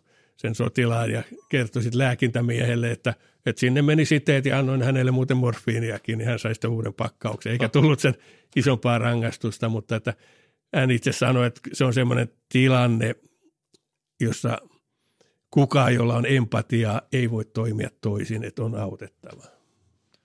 Hei, ja sori keskeytyksestä. Meille ei kukaan kerro kelle tai mistä saa ja ei saa puhua, vaan me uskomme siltojen rakentamiseen antamalla reilu mahdollisuus erilaisille ihmisille ja ajatuksille. Tämä ei tee meistä järin houkuttelevaa tai turvallista yhteistyökumppania – mutta kun joku päättää uskoa meihin, me halutaan, että se luottamus palkitaan. Havu on suomalainen perheyritys, joka myy uusiutuvasta luonnon materiaalista, eli puusta, tehtyjä Suomessa suunniteltuja tuotteita. Koodilla HK15 saat kaikista havun kelloista, korvakoruista ja ruseteista 15 prosentin alennuksen sekä aina ilmaisen toimituksen, ja tuet samalla omaehtoista suomalaista journalismia – Käy tsekkaamassa mallistoa osoitteessa www.havuwatches.com ja hyödynnä 15 prosentin alennus koodilla HK15. Se voi olla ihmisillä ehkä vaikea kans käsittää se, että no ensinnäkin maa on iso, eli vaikka kansanmurha ää, niin kuin tapahtuu ja niitä ruumiitakin tuli ihan käsittämättömiä määriä, niin sä et kenelläkään ei ole lintuperspektiivin kuvaa, varsinkaan rivisotilaalla. Niin sä et välttämättä, niin kun sä et tiedä mitä tapahtuu, sä näet sen mitä sä, sä itse näet, tiedät ehkä mitä olet saattanut kuulla tarinoita kavereilta ja sitten saatte käskyjä, niin oliko sitten näin, että ne ei koskaan, tota, he eivät ymmärtäneet sitä, että he tietyllä tavalla, vaikka olivatkin rauhan turvaajina ja operaatio Turkoosin idea oli Pysäyt. niin, pysäyttää kansanmurhan niin, tietyllä tavalla kuitenkin osallistuvat sen auttamiseen. Se ei, se ei pitkään aikaan selvinnyt. Sitten kun he tavallaan tämän aktiivioperaation jälkeen siirtyivät sinne Kooman lentokentälle, niin silloin heitä alkoi hämmästyttää, että sinne kuljetettiin tuota henkilöitä mustissa autoissa, eli, eli Ranska kuljetti ää, muihin maihin turvaan näitä vanhoja hutuhallinnon edustajia, jopa Ranskaa. Että tätä, tätä ei niin kuin ole tuotu moneen vuoteen esille. Vasta viime vuosina itse asiassa Macron käynnisti tämmöisen selvityksen ja, ja sitten ää, legionan upseerit alkoivat puhua. Siis legionahan on vaikenemisen sääntö, että sä ala kertoa, tota, mitä tapahtuu operaatiossa, että, että joskus sanotaan, että se on 25 vuotta se niin sanottu salaisuusaika, niin, niin alkoivat kertomaan tästä asiasta ja se kesti pitkään ennen kuin perustettiin tämmöinen kansainvälinen oikeusistuin tuomitsemaan näitä sotarikollisia. Eli ää, nyt viimeiset tiedot, mitä mulla oli, niin ää, kolmea sotarikollista etsittiin, tai kansanmurhaan syyllistä vielä etsittiin, mutta niitä on saatu jo aika paljon tuomittua, ja itse asiassa Suomessakin on tuomittu yksi henkilö elinkautiseen, Hmm. joka on istunut sitä jo 15 vuotta täällä ja on hakenut kolme kertaa ehdonalaiseen. Sitä voi hakea aina kahden vuoden välein. Viime vuonna haki viime, viimeksi. Ei myönnetty, koska oikeus katsoi, että rikos on niin ää, raaka, että siinä pitää istuakin normaalia elinkautista pitempään. Elinkautinahan ei Suomessa ole elinkautinen. Hmm. 15 vuotta alkaa olla se yläraja suurin piirtein. Onkohan tämä ainoa Suomessa annettu tuomio, jotka liittyy kansanmurhaamiseen? Mm, no niitähän on käyty sitten niin kuin muissa maissa on, on ollut näitä, siis jopa Irakissa ja, mm. ja tuota, siellä Länsi-Afrikan maissa, en, en ole ihan varma minkä, missä maassa on sisällissota, mutta niitähän on käyty. Niistä Joo. on aika vaikea saada tuomioita. Siellä muun muassa hoviin tulossa yksi tapaus, sit, josta ei käräjäoikeus ei antanut tuomio, he eivät pystyneet saamaan selville, että oliko mies syyllinen vai ei. Ne on vaikeita asioita ja ne on todella kalliita ja siinä sitten matkustetaan Afrikkaan ja koko oikeusistuin, niin se maksaa miljoonia ja silti lopputulos ei ole varma. Sä, sä kirjoitat tota noin, jossain suunnilleen keskikohdalla puhutaan siitä, että kaksi viikkoa kestänyt komennus oli jo muovannut miehille tietyt rutiinit ja vuorokausirytmi, joten tämmöinen aikainen herätys, johon Rauno usein vartiossa heräsi, niin ei haitannut. Ja hän siinä Joo. Lämmitteli itselleen kahvea, mutta sitten tulikin hälytys ja kiros sitä, että piti kahvit, kahvien lämmittäminen lopettaa, pistää pakki kiinni ja lähteä tehtävälle. Niin millaista se arki sit siellä komennuksella oli? Kyllä se varmasti tuollainen rutiini auttaa siinä. Että siinähän nuoret legionaiset, niin kuin Juhola silloin oli, hän sai sen niin kuin huonoimman partiovuoron, eli silloin aamulla aikaisin, aamulla aikaisin, tai siis aamuyöstä oikeastaan, niin tota, mutta se ei häntä haitannut, koska hän tykkäsi herätä niin kuin aikaisin ja tekee sitä edelleen tänä päivänäkin, että sitten tulee tämmöinen tietty rutiini päälle, mutta ne on tiettyjä kiinnekohtia ja, ja pitää tavallaan el- elämässä kiinni sitten ja sitten se on ehkä se kahvin haju, niin se on, ja maku, niin se on niin kuin pieni pala länsimaisuutta siellä, että tässä on jotain sivistystä täälläkin keskellä kansanmurhaa, että pieniä asioita, mutta varmasti tärkeitä. Että. Hmm. Onko se, oliko se arki sitten niinku hektistä, että tulee hälytyksiä koko ajan vai oliko se suunnitelmallisempaa, tiedettiin milloin mennään ja minne? Ää, ei, ei koskaan tiedetty, mihin mennään etukäteen, että Juhola oli kuitenkin rivisotilas siinä kohtaa, Mm. eikä siellä kapteeni tule kertomaan sitten legionainen Juholalle, että huomenna tehdään tätä. Ei muutenkaan kerrota, mihin mennään. Että kapteeni pitää radiolla yhteyttä sitten tuota, ää, esikuntaa, josta sitten kerrotaan, missä muut liikkuu. Että hehän eivät olleet ainoa legionaisjoukko, vaan siellä mentiin niin kuin eri rintamilla. Että siellä oli, oli sitten niin kuin, ää, Commanders Marinesin kaverit ja muut, että haarukoitiin sitä ja, ja pyydettiin tulitukea, että kyllä se koordinoitu asia oli. Ja, ja monestihan niin varmasti tiedetään, että se suurin osa ajasta kuluu odotteluun. No tuolla se kuluu niin kuin matkustamiseen. Ne on pieniä teitä. Ruanda sanotaan tuhansien kukkuloiden maaksi ja voin sanoa, että se on sitä. Se ei ole mitenkään niin sellainen nimi, että mikä ei pitäisi paikkaansa. Että, mutta kyllä siinä alussa, alussa olet tietysti jännittynyt ja koko ajan tarkkailet joka puolelle, että missä on vihollinen, ammutaanko sinua jostain, tuleeko tuolla kulman takana väijytys vai eikö tule. Ja, mutta sitten siitä tulee semmoinen tietty rutiini, että se, sitä alkaa suorittamaan sitä niin kuin sitä on tehnyt. Että. Sä mainitsit jossain vaiheessa, että lämpöennätys on 60 astetta varjossa ja ollaan aika lähellä päivän tasaa, niin se on myöskin varmaan aika silleen kuuma ja kostea paikka, niin minkälaisia, mitä, mitä Ranne kertoisit niistä taisteluista, millaista se taisteleminen tuollaisissa olosuhteissa oli? Joo. Joo, Djiboutissa oli se 65 astetta, no mutta niin, tuollakin totta. kesällä niin se on kuivan kauden aikana, eli siellä ei Juholan aikana satanut kertaakaan. No niin. Eli siinä meni aika pitkä aika ennen kuin hän pääsi ensimmäisen kerran edes suihkuun ja käytti niitä samoja vaatteita, että se oli varmaan aika tuota, her, herkkä tuota asuste. Ää, kyllä se, ää, heillähän oli, oli tuota, kuitenkin niin se oma huoltonsa mukana. Heillä oli näitä sissipakkauksia, he saavat kohtuullisesti ruokaa ja vettä kuitenkin niin, että he pystyvät sitä antamaan näille pakolaisille, että, että kyllä ihminen tottuu kaikkeen, että, ja ne, ne monesti ne äh, välikohtaukset oli juuri sitä, että kohdattiin joku tiesulku, jonka läpi piti mennä. Eli siinä ammuttiin jo kaukaa ja kerrottiin, että täältä tulevat legioonalaiset, että, että me ammumme takaisin ja sitten se toinen puoli purki tiesuluja lähti pois tai nosti kädet pystyyn tai mitä tahansa. Että, että kyllä siinä niin niitä tulitaisteluja tosiaan on, on mutta tuota, niin kuin totesin, että ei sellaista niin suoraa rintamataistelua, että – et kyllä, kyllähän joutuu laukaisemaan aseen, mutta se, että ää, ei, ei ehkä sillä kun ajatellaan sitä sodankäyntiä perinteisesti, niin sitä se ei ollut. Että. Onko sitten, miten, okei, okay, Rane lähti ikään kuin tämmöisiä vähän niin kuin velkoja karkuun ja pois Suomesta hankkimaan varoja maksanut velkoja takaisin tällaiselle viiden vuoden palvelukselle. Ei varmaan olettanut, että nämä olisi ne näyt, mitä hän siellä kokisi. Onko, kertoiko hän koskaan siitä, että millaisia tavalla ennakko-oletuksia hän olisi tästä palvelemisesta ja miten suuri järkytys se, niin kuin, niin kuin toistan itseään, että ei varmaan olettanut, että päätyisi ruumiskasvojen ympärille.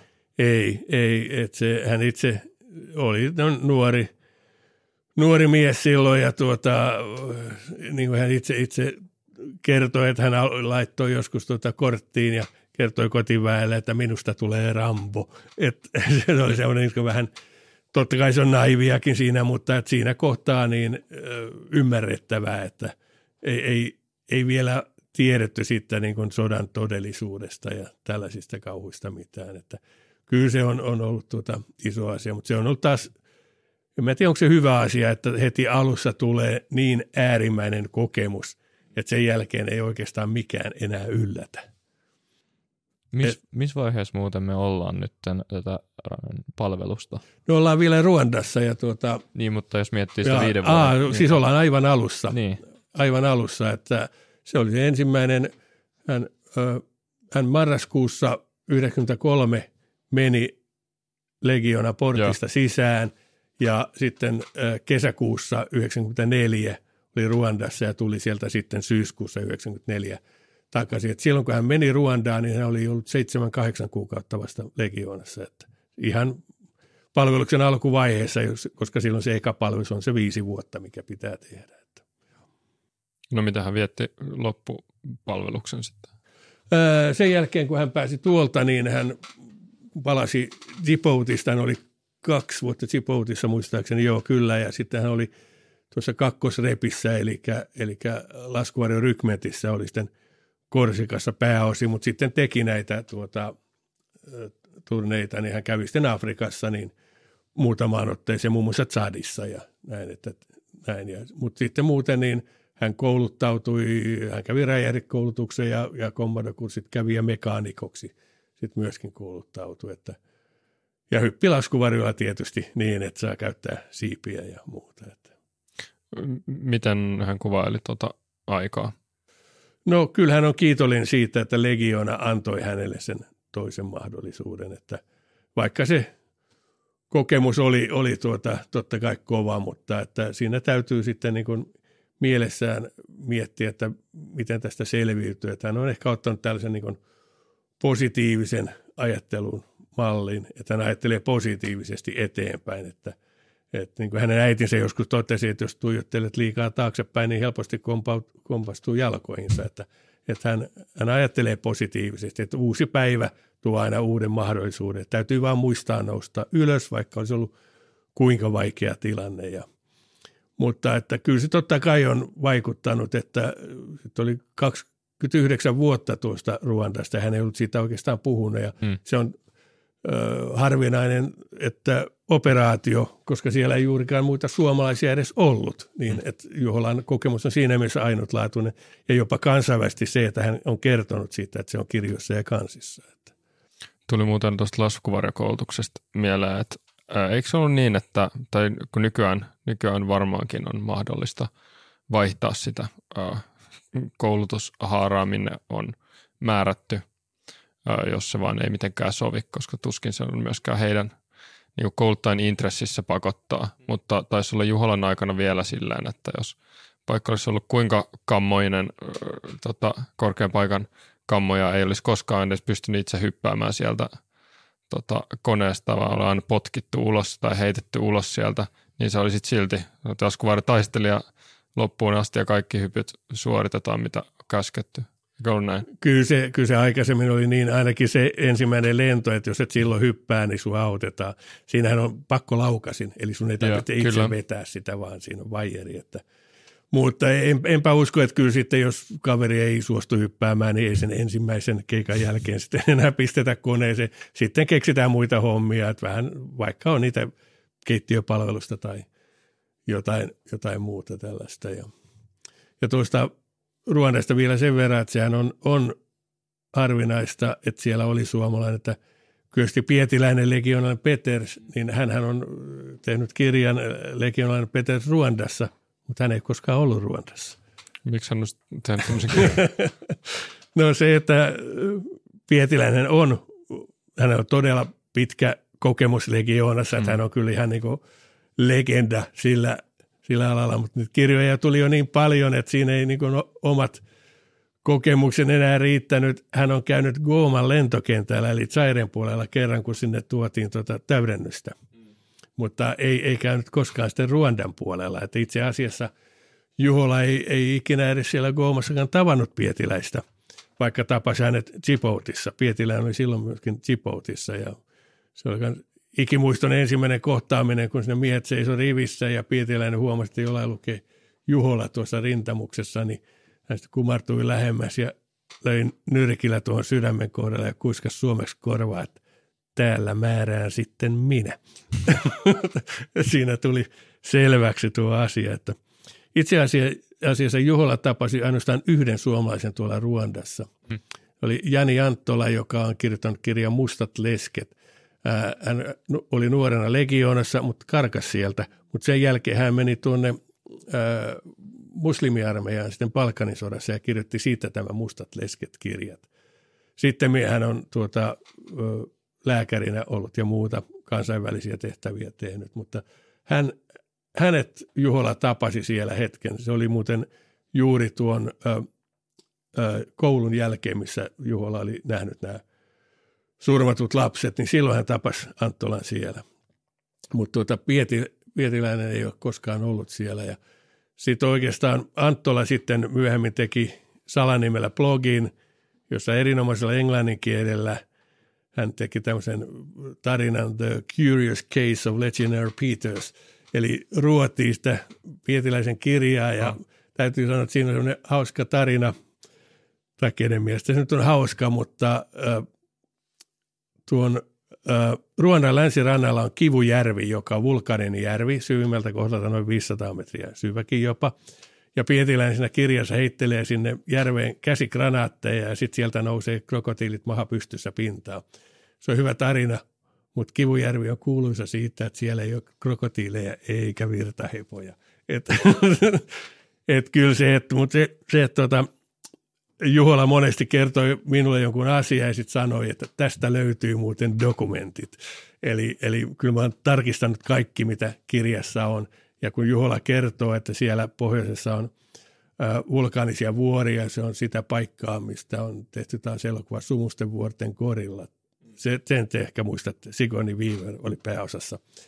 Ah, se, se on tästä... annat meille nyt ihan liikaa Joo, Karilain suojelusta, niin tuota, siellä on vulkaanisia vuoria, niin Juhola kertoo, kuinka siellä yksi tulivuori purkautuu. Joo. Niin totta kai mun on pakko tarkistaa, että se tulivuori sitten purkautui juuri silloin kanssa, kun Juhola sanoi, ja kyllä se purkautui, että kyllä se piti paikkaansa. Eikö tuohon Pietiläinen tarinaan muuten liity vielä joku toinen hauska twisti? Ähm, eikö hän laittanut korkeampi arvoisen sotila. Mikä hänen sotilasarvonsa äh, Caporal chef. Niin, niin. Kerro, kerro siitä. Äh, Mä muista, muistaakseni aa, oli siis laittaa se, asent, asentoon korkeampi arvo, joka ei edes sitten kyseenalaistanut joo, joo, koko kyllä, asiaa siis siinä, samassa. siinä samassa rivistössä, niin siinä oli kersantti, joka tuliko se nyt sitten äh, ratsuväkirykmentistä, eli siis panssari hmm. voimista ja jota paljon, paljon huonompaa rykmenttiä ehkä Pietiläiselle ei voinut olla, koska hän oli alun perin ollut siinä laskuvarjorykmentissä ja tuli tientakseen rahaa Djiboutiin, niin, niin tämä kersantti otti levon – siinä rivistössä, kun Pietiläinen tuli ja Pietiläinen, joka on alempiarvoinen, karjasi sitten, että asento. Ja tämä toinen Pietiläinen iso kokoinen romuluinen mies, niin toinen veti asennon sitten, vaikka ei olisi tarvinnut. Että hänellä oli kyllä niin kuin auktoriteettia sitten tällainen, mitä hän pystyi käyttämään. Miten sitten, ei varmaan nyt ole hirveästi mitään turvallisia tehtäviä tuolla, mutta kertooko Rane koskaan jostain tällaista läheltä piti tapahtumista tai sellaista, jossa hän to, to, totisesti pelkäsi oman henkensä puolesta? No kyllä, var, siis kyllä jokainen tulitaistelu on Niinpä. sellainen, että siinä se luoti saattaa osua itse ja, se, ja jos se tulee sadan metrin päästä niin, että se voi tietää sitä, sä et pysty edes varoon sitä.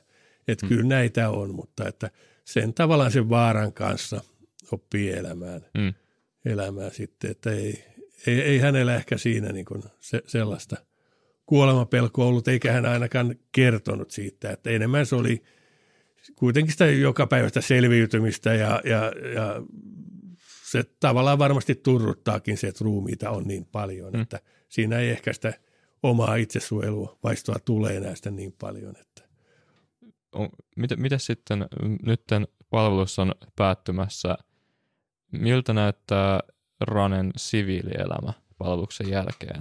No hän, hän kirjoitti sitten loppujen lopuksi kolme vuotta lisää tuota palvelusta, eli mm. oli kahdeksan vuotta siellä, niistä kuusi vuotta tuossa laskuvarjorykmentissä ja sen jälkeen teki turvamiestehtäviä tuolla Ranskan Rivieralla ja oli Itävallassa ravintolahommissa ja muuta. Oli Suomessa, oli jonkin aikaa suurlähetystössäkin hommissa sitten auton kuljettajana, turvamiehenä ja kunnes sitten hän tavallaan vaihtoi alaa sitten. Hän meni maan alle, eli kun hänellä oli räjähdyskoulutus, niin hän meni että tunneleita ja luolia tekee sitten. Kouluttautui tavallaan niin kuin ihan alusta saakka niin kuin uuteen asiaan. Ja siinä kun oli hankkinut sitten kokemuksia, niin loppujen lopuksi perusti oman firmankin sitten ja, ja se, että hän pystyi käyttämään näitä legionalaisoppeja siinäkin, että mä olen itse lukenut MPA-koulutuksen tuolla brittiyliopistossa, niin tein, tein joskus sellaisen selvityksen siitä, että kuinka sotilastausta niin vaikuttaa liike-elämän johtajiin ja siinä pärjäämiseen. Sehän vaikuttaa, että, että esimerkiksi Yhdysvalloissa näissä suurista yhtiöistä, niin siellä on tosi moni on sotilastaustainen, niin ne yleensä maksaa tuota parempaa osinkoa ja, ja henkilöt kestävät siinä tehtävässä parempaa. Ja, ja se, mikä oli suurin ero, oli, että he tekevät huomattavasti vähemmän yrityspetoksia. Toinen on se, että he sijoittavat hieman vähemmän siihen tuotekehitykseen, mutta Juhola on pystynyt käyttämään näitä legiona-oppia, tämmöistä niin logistiikkaa ja turvallisuuden huomiointia ja muuta tällä siinä omassa äh, yritystoiminnassa. Ja täytyy sanoa, että kyllähän ihan todella kunnioitettavasti tämän yritystoiminnan hoiti, koska vuonna 2019 sitten hän myi tuon firmansa niin neljällä ja puolella miljoonalla. Toki hän ei, hän ei ole siinä sijoittaa mukana, hän ei ihan 100 prosenttia omistanut, mutta että kyllä niin kuin huomiota herättävä exit kuitenkin, että, että varmasti monet miettivät, kuinka tällainen sen pystyy tekemään ja, ja nythän sitten tuota, oli hetken eläkkeellä, mutta energinen mies, ei hän nyt tuossa niin kuin laakereilleen pysty mm. jäämään, eli kyllä hän on nyt niin kuin tekemässä kaikenlaisia projektihommia, konsulttihommia ja varmasti tuossa tuota lähiaikoina pyrkii tekemään jonkun isomman operaation ja tämmöisen kasvattamaan firmaa, että, että varmasti kuulemme miehestä vielä jatkossakin tuossa yritysmaailman puolella. Oliko, mä, mä vielä tarkistan, että oliko tämä yritys, jonka hän myi, erikoistunut näihin maanalaisiin räjäytystöihin? Joo, kyllä, kyllä. nimenomaan ja, ja, ja sanotaan niin kuin, hän myi sen semmoiselle niin Temet-ryhmälle – joka on itse asiassa maailman suurin tämmöinen väestönsuojien rakentaja. Eli nyt kun puhutaan Ukrainan jälleenrakennuksesta, niin, niin katson uutisissa, että siinä mainittiin Temet myöskin, eli sinne Ukrainaan ollaan jossain kohtaa tekemässä näitä maanalaisia väestönsuojia. Koska ei, ei se enää niin riitä, että, että suojellaan sotilaita, vaan nyt on pakko suojella myöskin hmm. siviileitä, koska niin kuin tiedetään, mitä Venäjä tekee, niin se pommittaa ohjuksilla nimenomaan siviileitä kaukana rintamasta, eli näistä – väestön suojista on tullut niin kuin entistä merkityksellisempiä. Ja me ollaan varmaan ihan hyvin niitä myös tekemään täällä. Me ollaan harjoiteltu. Kyllä, joo. Ja kyllähän Suomella on paljon tuota tunneliverkostoa ja luolaa ja sanotaan sellaisia paikkoja, mistä me emme tiedä mitään. Ne kuuluvat näihin turvallisuussalaisuuksien piiriin. Että tota, Juhola tietää niistä paljon, koska hän on käynyt niitä läpi ja tarkastamassa niitä, mutta että – siinä on tietyt salaussäännöt, että ei hänkään niitä tietenkään kerro kaikkia, mitä tietää. Jos, jos saan olettaa, niin mä veikkaisin, että ehkä tuon teoksen kirjoittamisprosessissa vaikeimpia hetkiä oli teidän yhteinen matka sitten Ruandaan, jolloin Raun taisi ensimmäistä kertaa käydä siellä näiden tapahtumien jälkeen. Joo, kyllä. Se oli hänelle tärkeä, tärkeä äh, matka, koska hän itse kertoi sitä, että – hän halusi niin selvyyden, että oliko se operaatio turhaa, oliko hänen tehtävänsä merkityksellistä mm. ja muuta. Ja lähdimme sinne sitten keväällä, keväällä 23 ja itse asiassa niin jossain lehtijutussa joskus oli kerrottu itsestäni, että kuinka kävin hakemassa törniä tuolta Vietnamin viidakosta ja, ja siinä kirjoittaja kertoi, että kirjat vievät kirjoittaja joskus seikkailuihin, niin – vaimoni totesi siinä, että sinun seikkailusi ovat sitten jo seikkailtu, niin nyt piti, piti lähteä Ruandaan, joka ei ole semmoinen ihan ensimmäinen lomakohde hmm. kaikilla, mutta tuota, äh, siitähän selviää sillä, että otin puolisoni mukaan, että hän oli sen verran rohkea nainen ja sanoi, että hän mieluummin on siellä mukana kuin sitten kotona jännittämässä, että mitä tapahtuu. Hmm. Ja, mutta Ruandahan sinänsä on äh, turvallinen maa. Kyllä. Ja Paul Kagame, entinen kapinallisjohtaja, on presidentti. Se, että se on yliturvallinen siinä mielessä, että siellä menet hotelliin tai menet pankkiin tai menet tavarataloon, niin siellä mennään metallin paljastimien läpi ja tavarat pistetään hihnaa pitkin. Poliiseja on siellä niin kuin joka puolella, heillä on kalasnikovit tuossa. He eivät ole mitenkään aggressiivisia mm. poliiseja, mutta kyllähän se kieltämättä vähän herättää huomiota, että siellä on rynnäkkökiväärit tuossa rinnalla, että – että siellä on turvallista olla näin ylipäätään, mutta kyllä mekin sitten varoimme, että me ei mennä ihan sinne lännessä niin kuin Kongon rajalle, koska Kongossahan on niin kuin vuosia, vuosikymmeniä, siellä on pieni sisällissota koko ajan käynyt Joo. siellä rajan pinnassa. Ja itse asiassa sen jälkeen, kun tulimme pois, niin äh, Ukana puolella, niin siellä äh, luonnonsuojelualueella, niin siellä tapettiin kaksi turistia heidän oppaansa. Okay. Plus sitten jos ajatellaan, että mä sanon, että se on tuhansien kukkuloiden maa ja siinä maassa ei ole yhtään tunnelia eikä maantiesiltaa, niin siellä mennään ylös alas ja sadekaudella, niin sieltä puuttuu myöskin ne kaiteet. Hmm. Niin kyllä se oli aika, aika villiä. Ja... Mutta kyllä se oli merkityksellinen matka Juholalle, että hän, me mentiin läpi niitä paikkoja, missä he olivat olleet legioonan aikoina. Se, että moni niistä paikoista oli muuttunut, siellä kylät olivat vaihtaneet nimiä – mutta kyllä me löysimme niitä. Siellä oli joki, josta Juhola kertoi, että tuossa niin hän katseli, että meneekö sinne tukkeja niin kuin Kainuussa aikoina ja sitten tajusi, että ne ovat ruumiita. Et, Ja hän kertoi, että missä kohtaa oli ollut tiesulku ja mitä tapahtui. Ja, ja käytiin sillä koulualueella, missä oli ollut tämä koko koulun oppilaiden surma. Ja silloin muuten, kun teimme sitä videohaastattelua, niin me emme sitä nähneet, mutta meidän takaa tuli poliisi, tai vartijan oli ihan varma kumpi hän oli, mm. tai sitten hän oli molemmat tehtävät. Univormu päällä, rynnäkkökiväärä rinnalla hän tuli ja keskeytti se haastattelu. Mutta se, että kun menee tuollaisen paikkaan, niin siinä kannattaa tehdä niin kuin käytetään noissa sota-alueilla, että sulla on paikallinen fikseri, joka on autonkuljettaja. Joo. Eli tämä paikallinen henkilö selitti tälle poliisille, että he, he ovat hyviä ihmisiä, he ovat tulleet tänne kunnioittamaan kansanmurhan uhreja ja niin päin pois. Niin sitten me saimme jatkaa tuota haastattelua. Mutta jos me olisimme joutuneet selittämään, niin mä en usko, että meillä olisi ollut yhteistä kieltä. Eli se olisi kyllä päättynyt siihen se haastattelu. Että. Mutta ihmiset olivat, uskovat tulevaisuuteen, monet korostivat sitä, että nyt heillä on yksi kansa siellä ja, ja ei ole niin kuin erotella mitenkään. Että kyllä se tavallaan se oli Juhola tärkeää, että hän näki, että kansalla, nuorella kansalla, koska niin monihan oli kuollut, niin se ikärakenne on nuori, niin heillä oli uskoa tulevaisuuteen.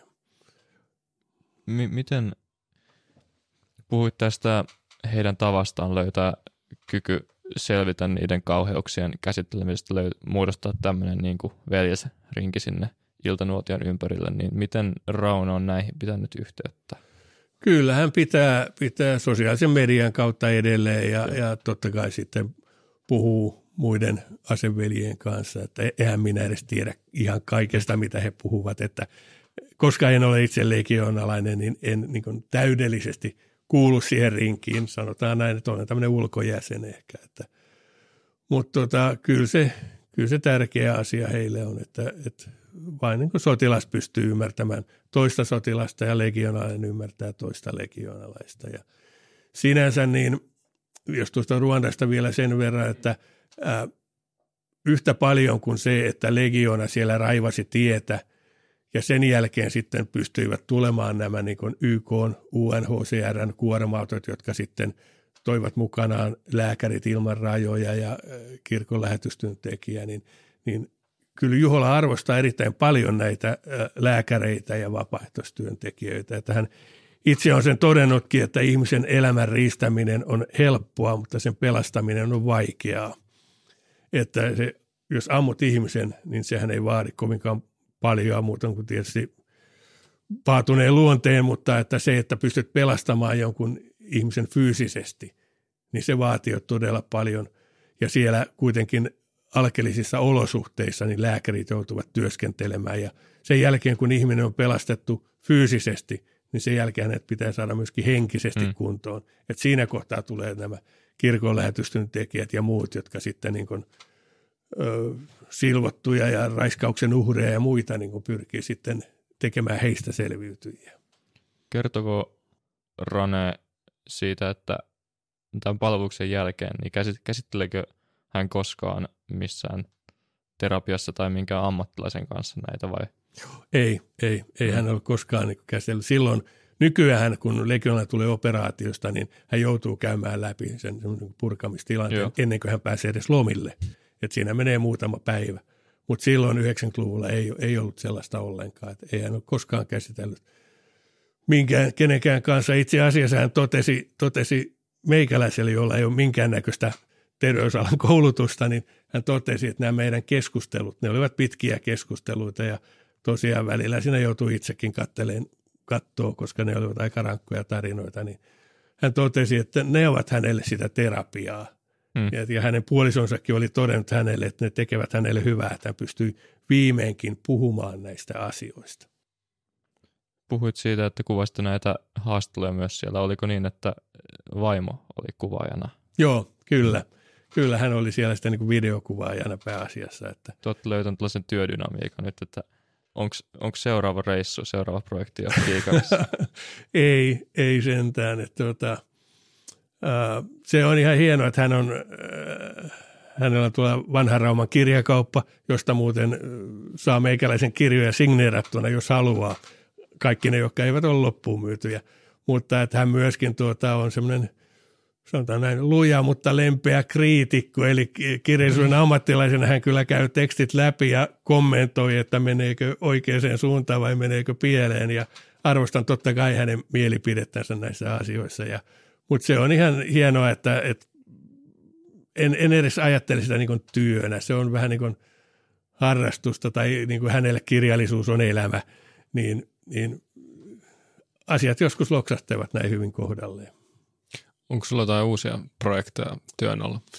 No kyllä projekteja on aina paljon, sanotaan, että aikaa on vähemmän, että mm. et, kyllä tässä vielä tuota kirjoja tulee tässä lähi, lähivuosina ja varmasti tänä vuonnakin joku kirja, että joskus näitä kirjoja päivitetään niin kuin mm. tähän päivään ja muuta, mutta että ei sitä laaria vielä ole tyhjäksi ammennettu paljastamatta mitään salaisuuksia, niin onko jotain sellaisia tapahtumia tai kysymyksiä, joita sä haluaisit vielä päästä selvittämään? Kyllä on, on. Kyllähän monesti näissä kirjoissa, jos ajattelee, että ne monet liittyvät Suomen ja länsivaltojen suhteisiin ja sotilaisiin, poikkeuksisiin elämäntarinoihin, mutta monesti on myöskin joku asia – jota ei ole selvitetty, että tuota, Törnihän oli kadonnut silloin, kun mm. aloin tekemään Törnistä kirjaa. Ei tiedetty, että missä edes löytyy koskaan. Operaatio Turkoos oli asia, josta ei oikeastaan kanssa tiedetty juuri mitään, niin oli hienoa päästä sitä selvittämään, mitä siellä oikein tapahtui sellaisen henkilön kanssa, joka oli paikalla. Tein partisaanisodasta tuossa joku aika kirjan sitten. Silloin väitettiin, että näiden neuvostopartisaanin joukoissa oli suomalaisia – väitettiin, että sitä ei saada selville koskaan. No kyllä me kun kollegan kanssa löydettiin niitä kuitenkin niin kuin kymmeniä, elleipä jopa niin kuin toista sataa nimeä. Niin kyllä tällainen, niin kuin, jos siinä on joku mysteeri, joka pitää selvittää, niin se kiehtoo mieltä aina ja, ja antaa haasteen, niin kyllä tulen tekemään vielä muutama kirjan, johon liittyy mysteeri, jonka uskon, että pystyn selvittämään ainakin kohtuullisen pitkälle. Oliko nämä, eikö niin, että nämä partisaanit tulivat ikään kuin terrori-iskuja? Joo, kyllä he, he tulivat sieltä niin kuin rajan toiselta puolella ja iskivät suomalaisiin siviilikyliin tuolla mm. pohjoisessa, jossa oli pääasiassa oli naisia, lapsia ja vanhuksia, koska miehet olivat rintamalla. Ja mm. Sitten raportoitiin siellä kotipuolessa, että taas tuhottiin suomalaisia sotilastukikohtia, eli keksittiin tällaisia tarinoita, että ollaan menestykkäitä, mutta – kyllä ne on ihan puhtaita sotarikoksia ja siviilien murhia. Näistä ehkä jos joku, joku haluaa kuulla jakson, tano, jossa tulet kertomaan tästä teoksesta, niin voi, voi kommentoida tai lähettää meille mailia. Näinpä, joo ihan mielelläni kerron, mutta siihen menee sitten se seuraava pari tuntia taas jälleen kerran. Haluatko antaa lopuksi, me taidettiin viimeksi tyhjentää osa sun kirjasuosituksistasi pois, mutta onko sulla mielessä jotain kirjasuosituksia tai leffa- tai elokuvasuosituksia, joita haluaisit jakaa suurelle yleisölle. Mikä oli se leffa, minkä sä mainitsit aikaisemmin näistä gorillan mm. suojelemisesta?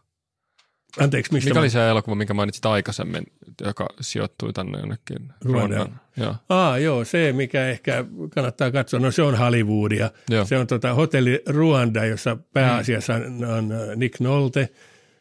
Te ette häntä muista, mutta se oli minun ikäluokkani sankarinäyttelijöitä. Hän näyttelee tätä Romeo Dalleria ja – sitten tuossa äh, hotellijohtaja Paul Ruse Sapakinaa näyttelee Don Cheadle. Äh, tuolle Hotel äh, Mille Collines oli sellainen paikka tuolla Kikalissa, jossa tämä hotellijohtaja pystyi pelastamaan yli 1200 turvapaikanhakijaa. Sitten hänestäkin on kiistelty siitä, että ottiko hän rahaa niiltä ja mitä hän rahalla teki ja tällä.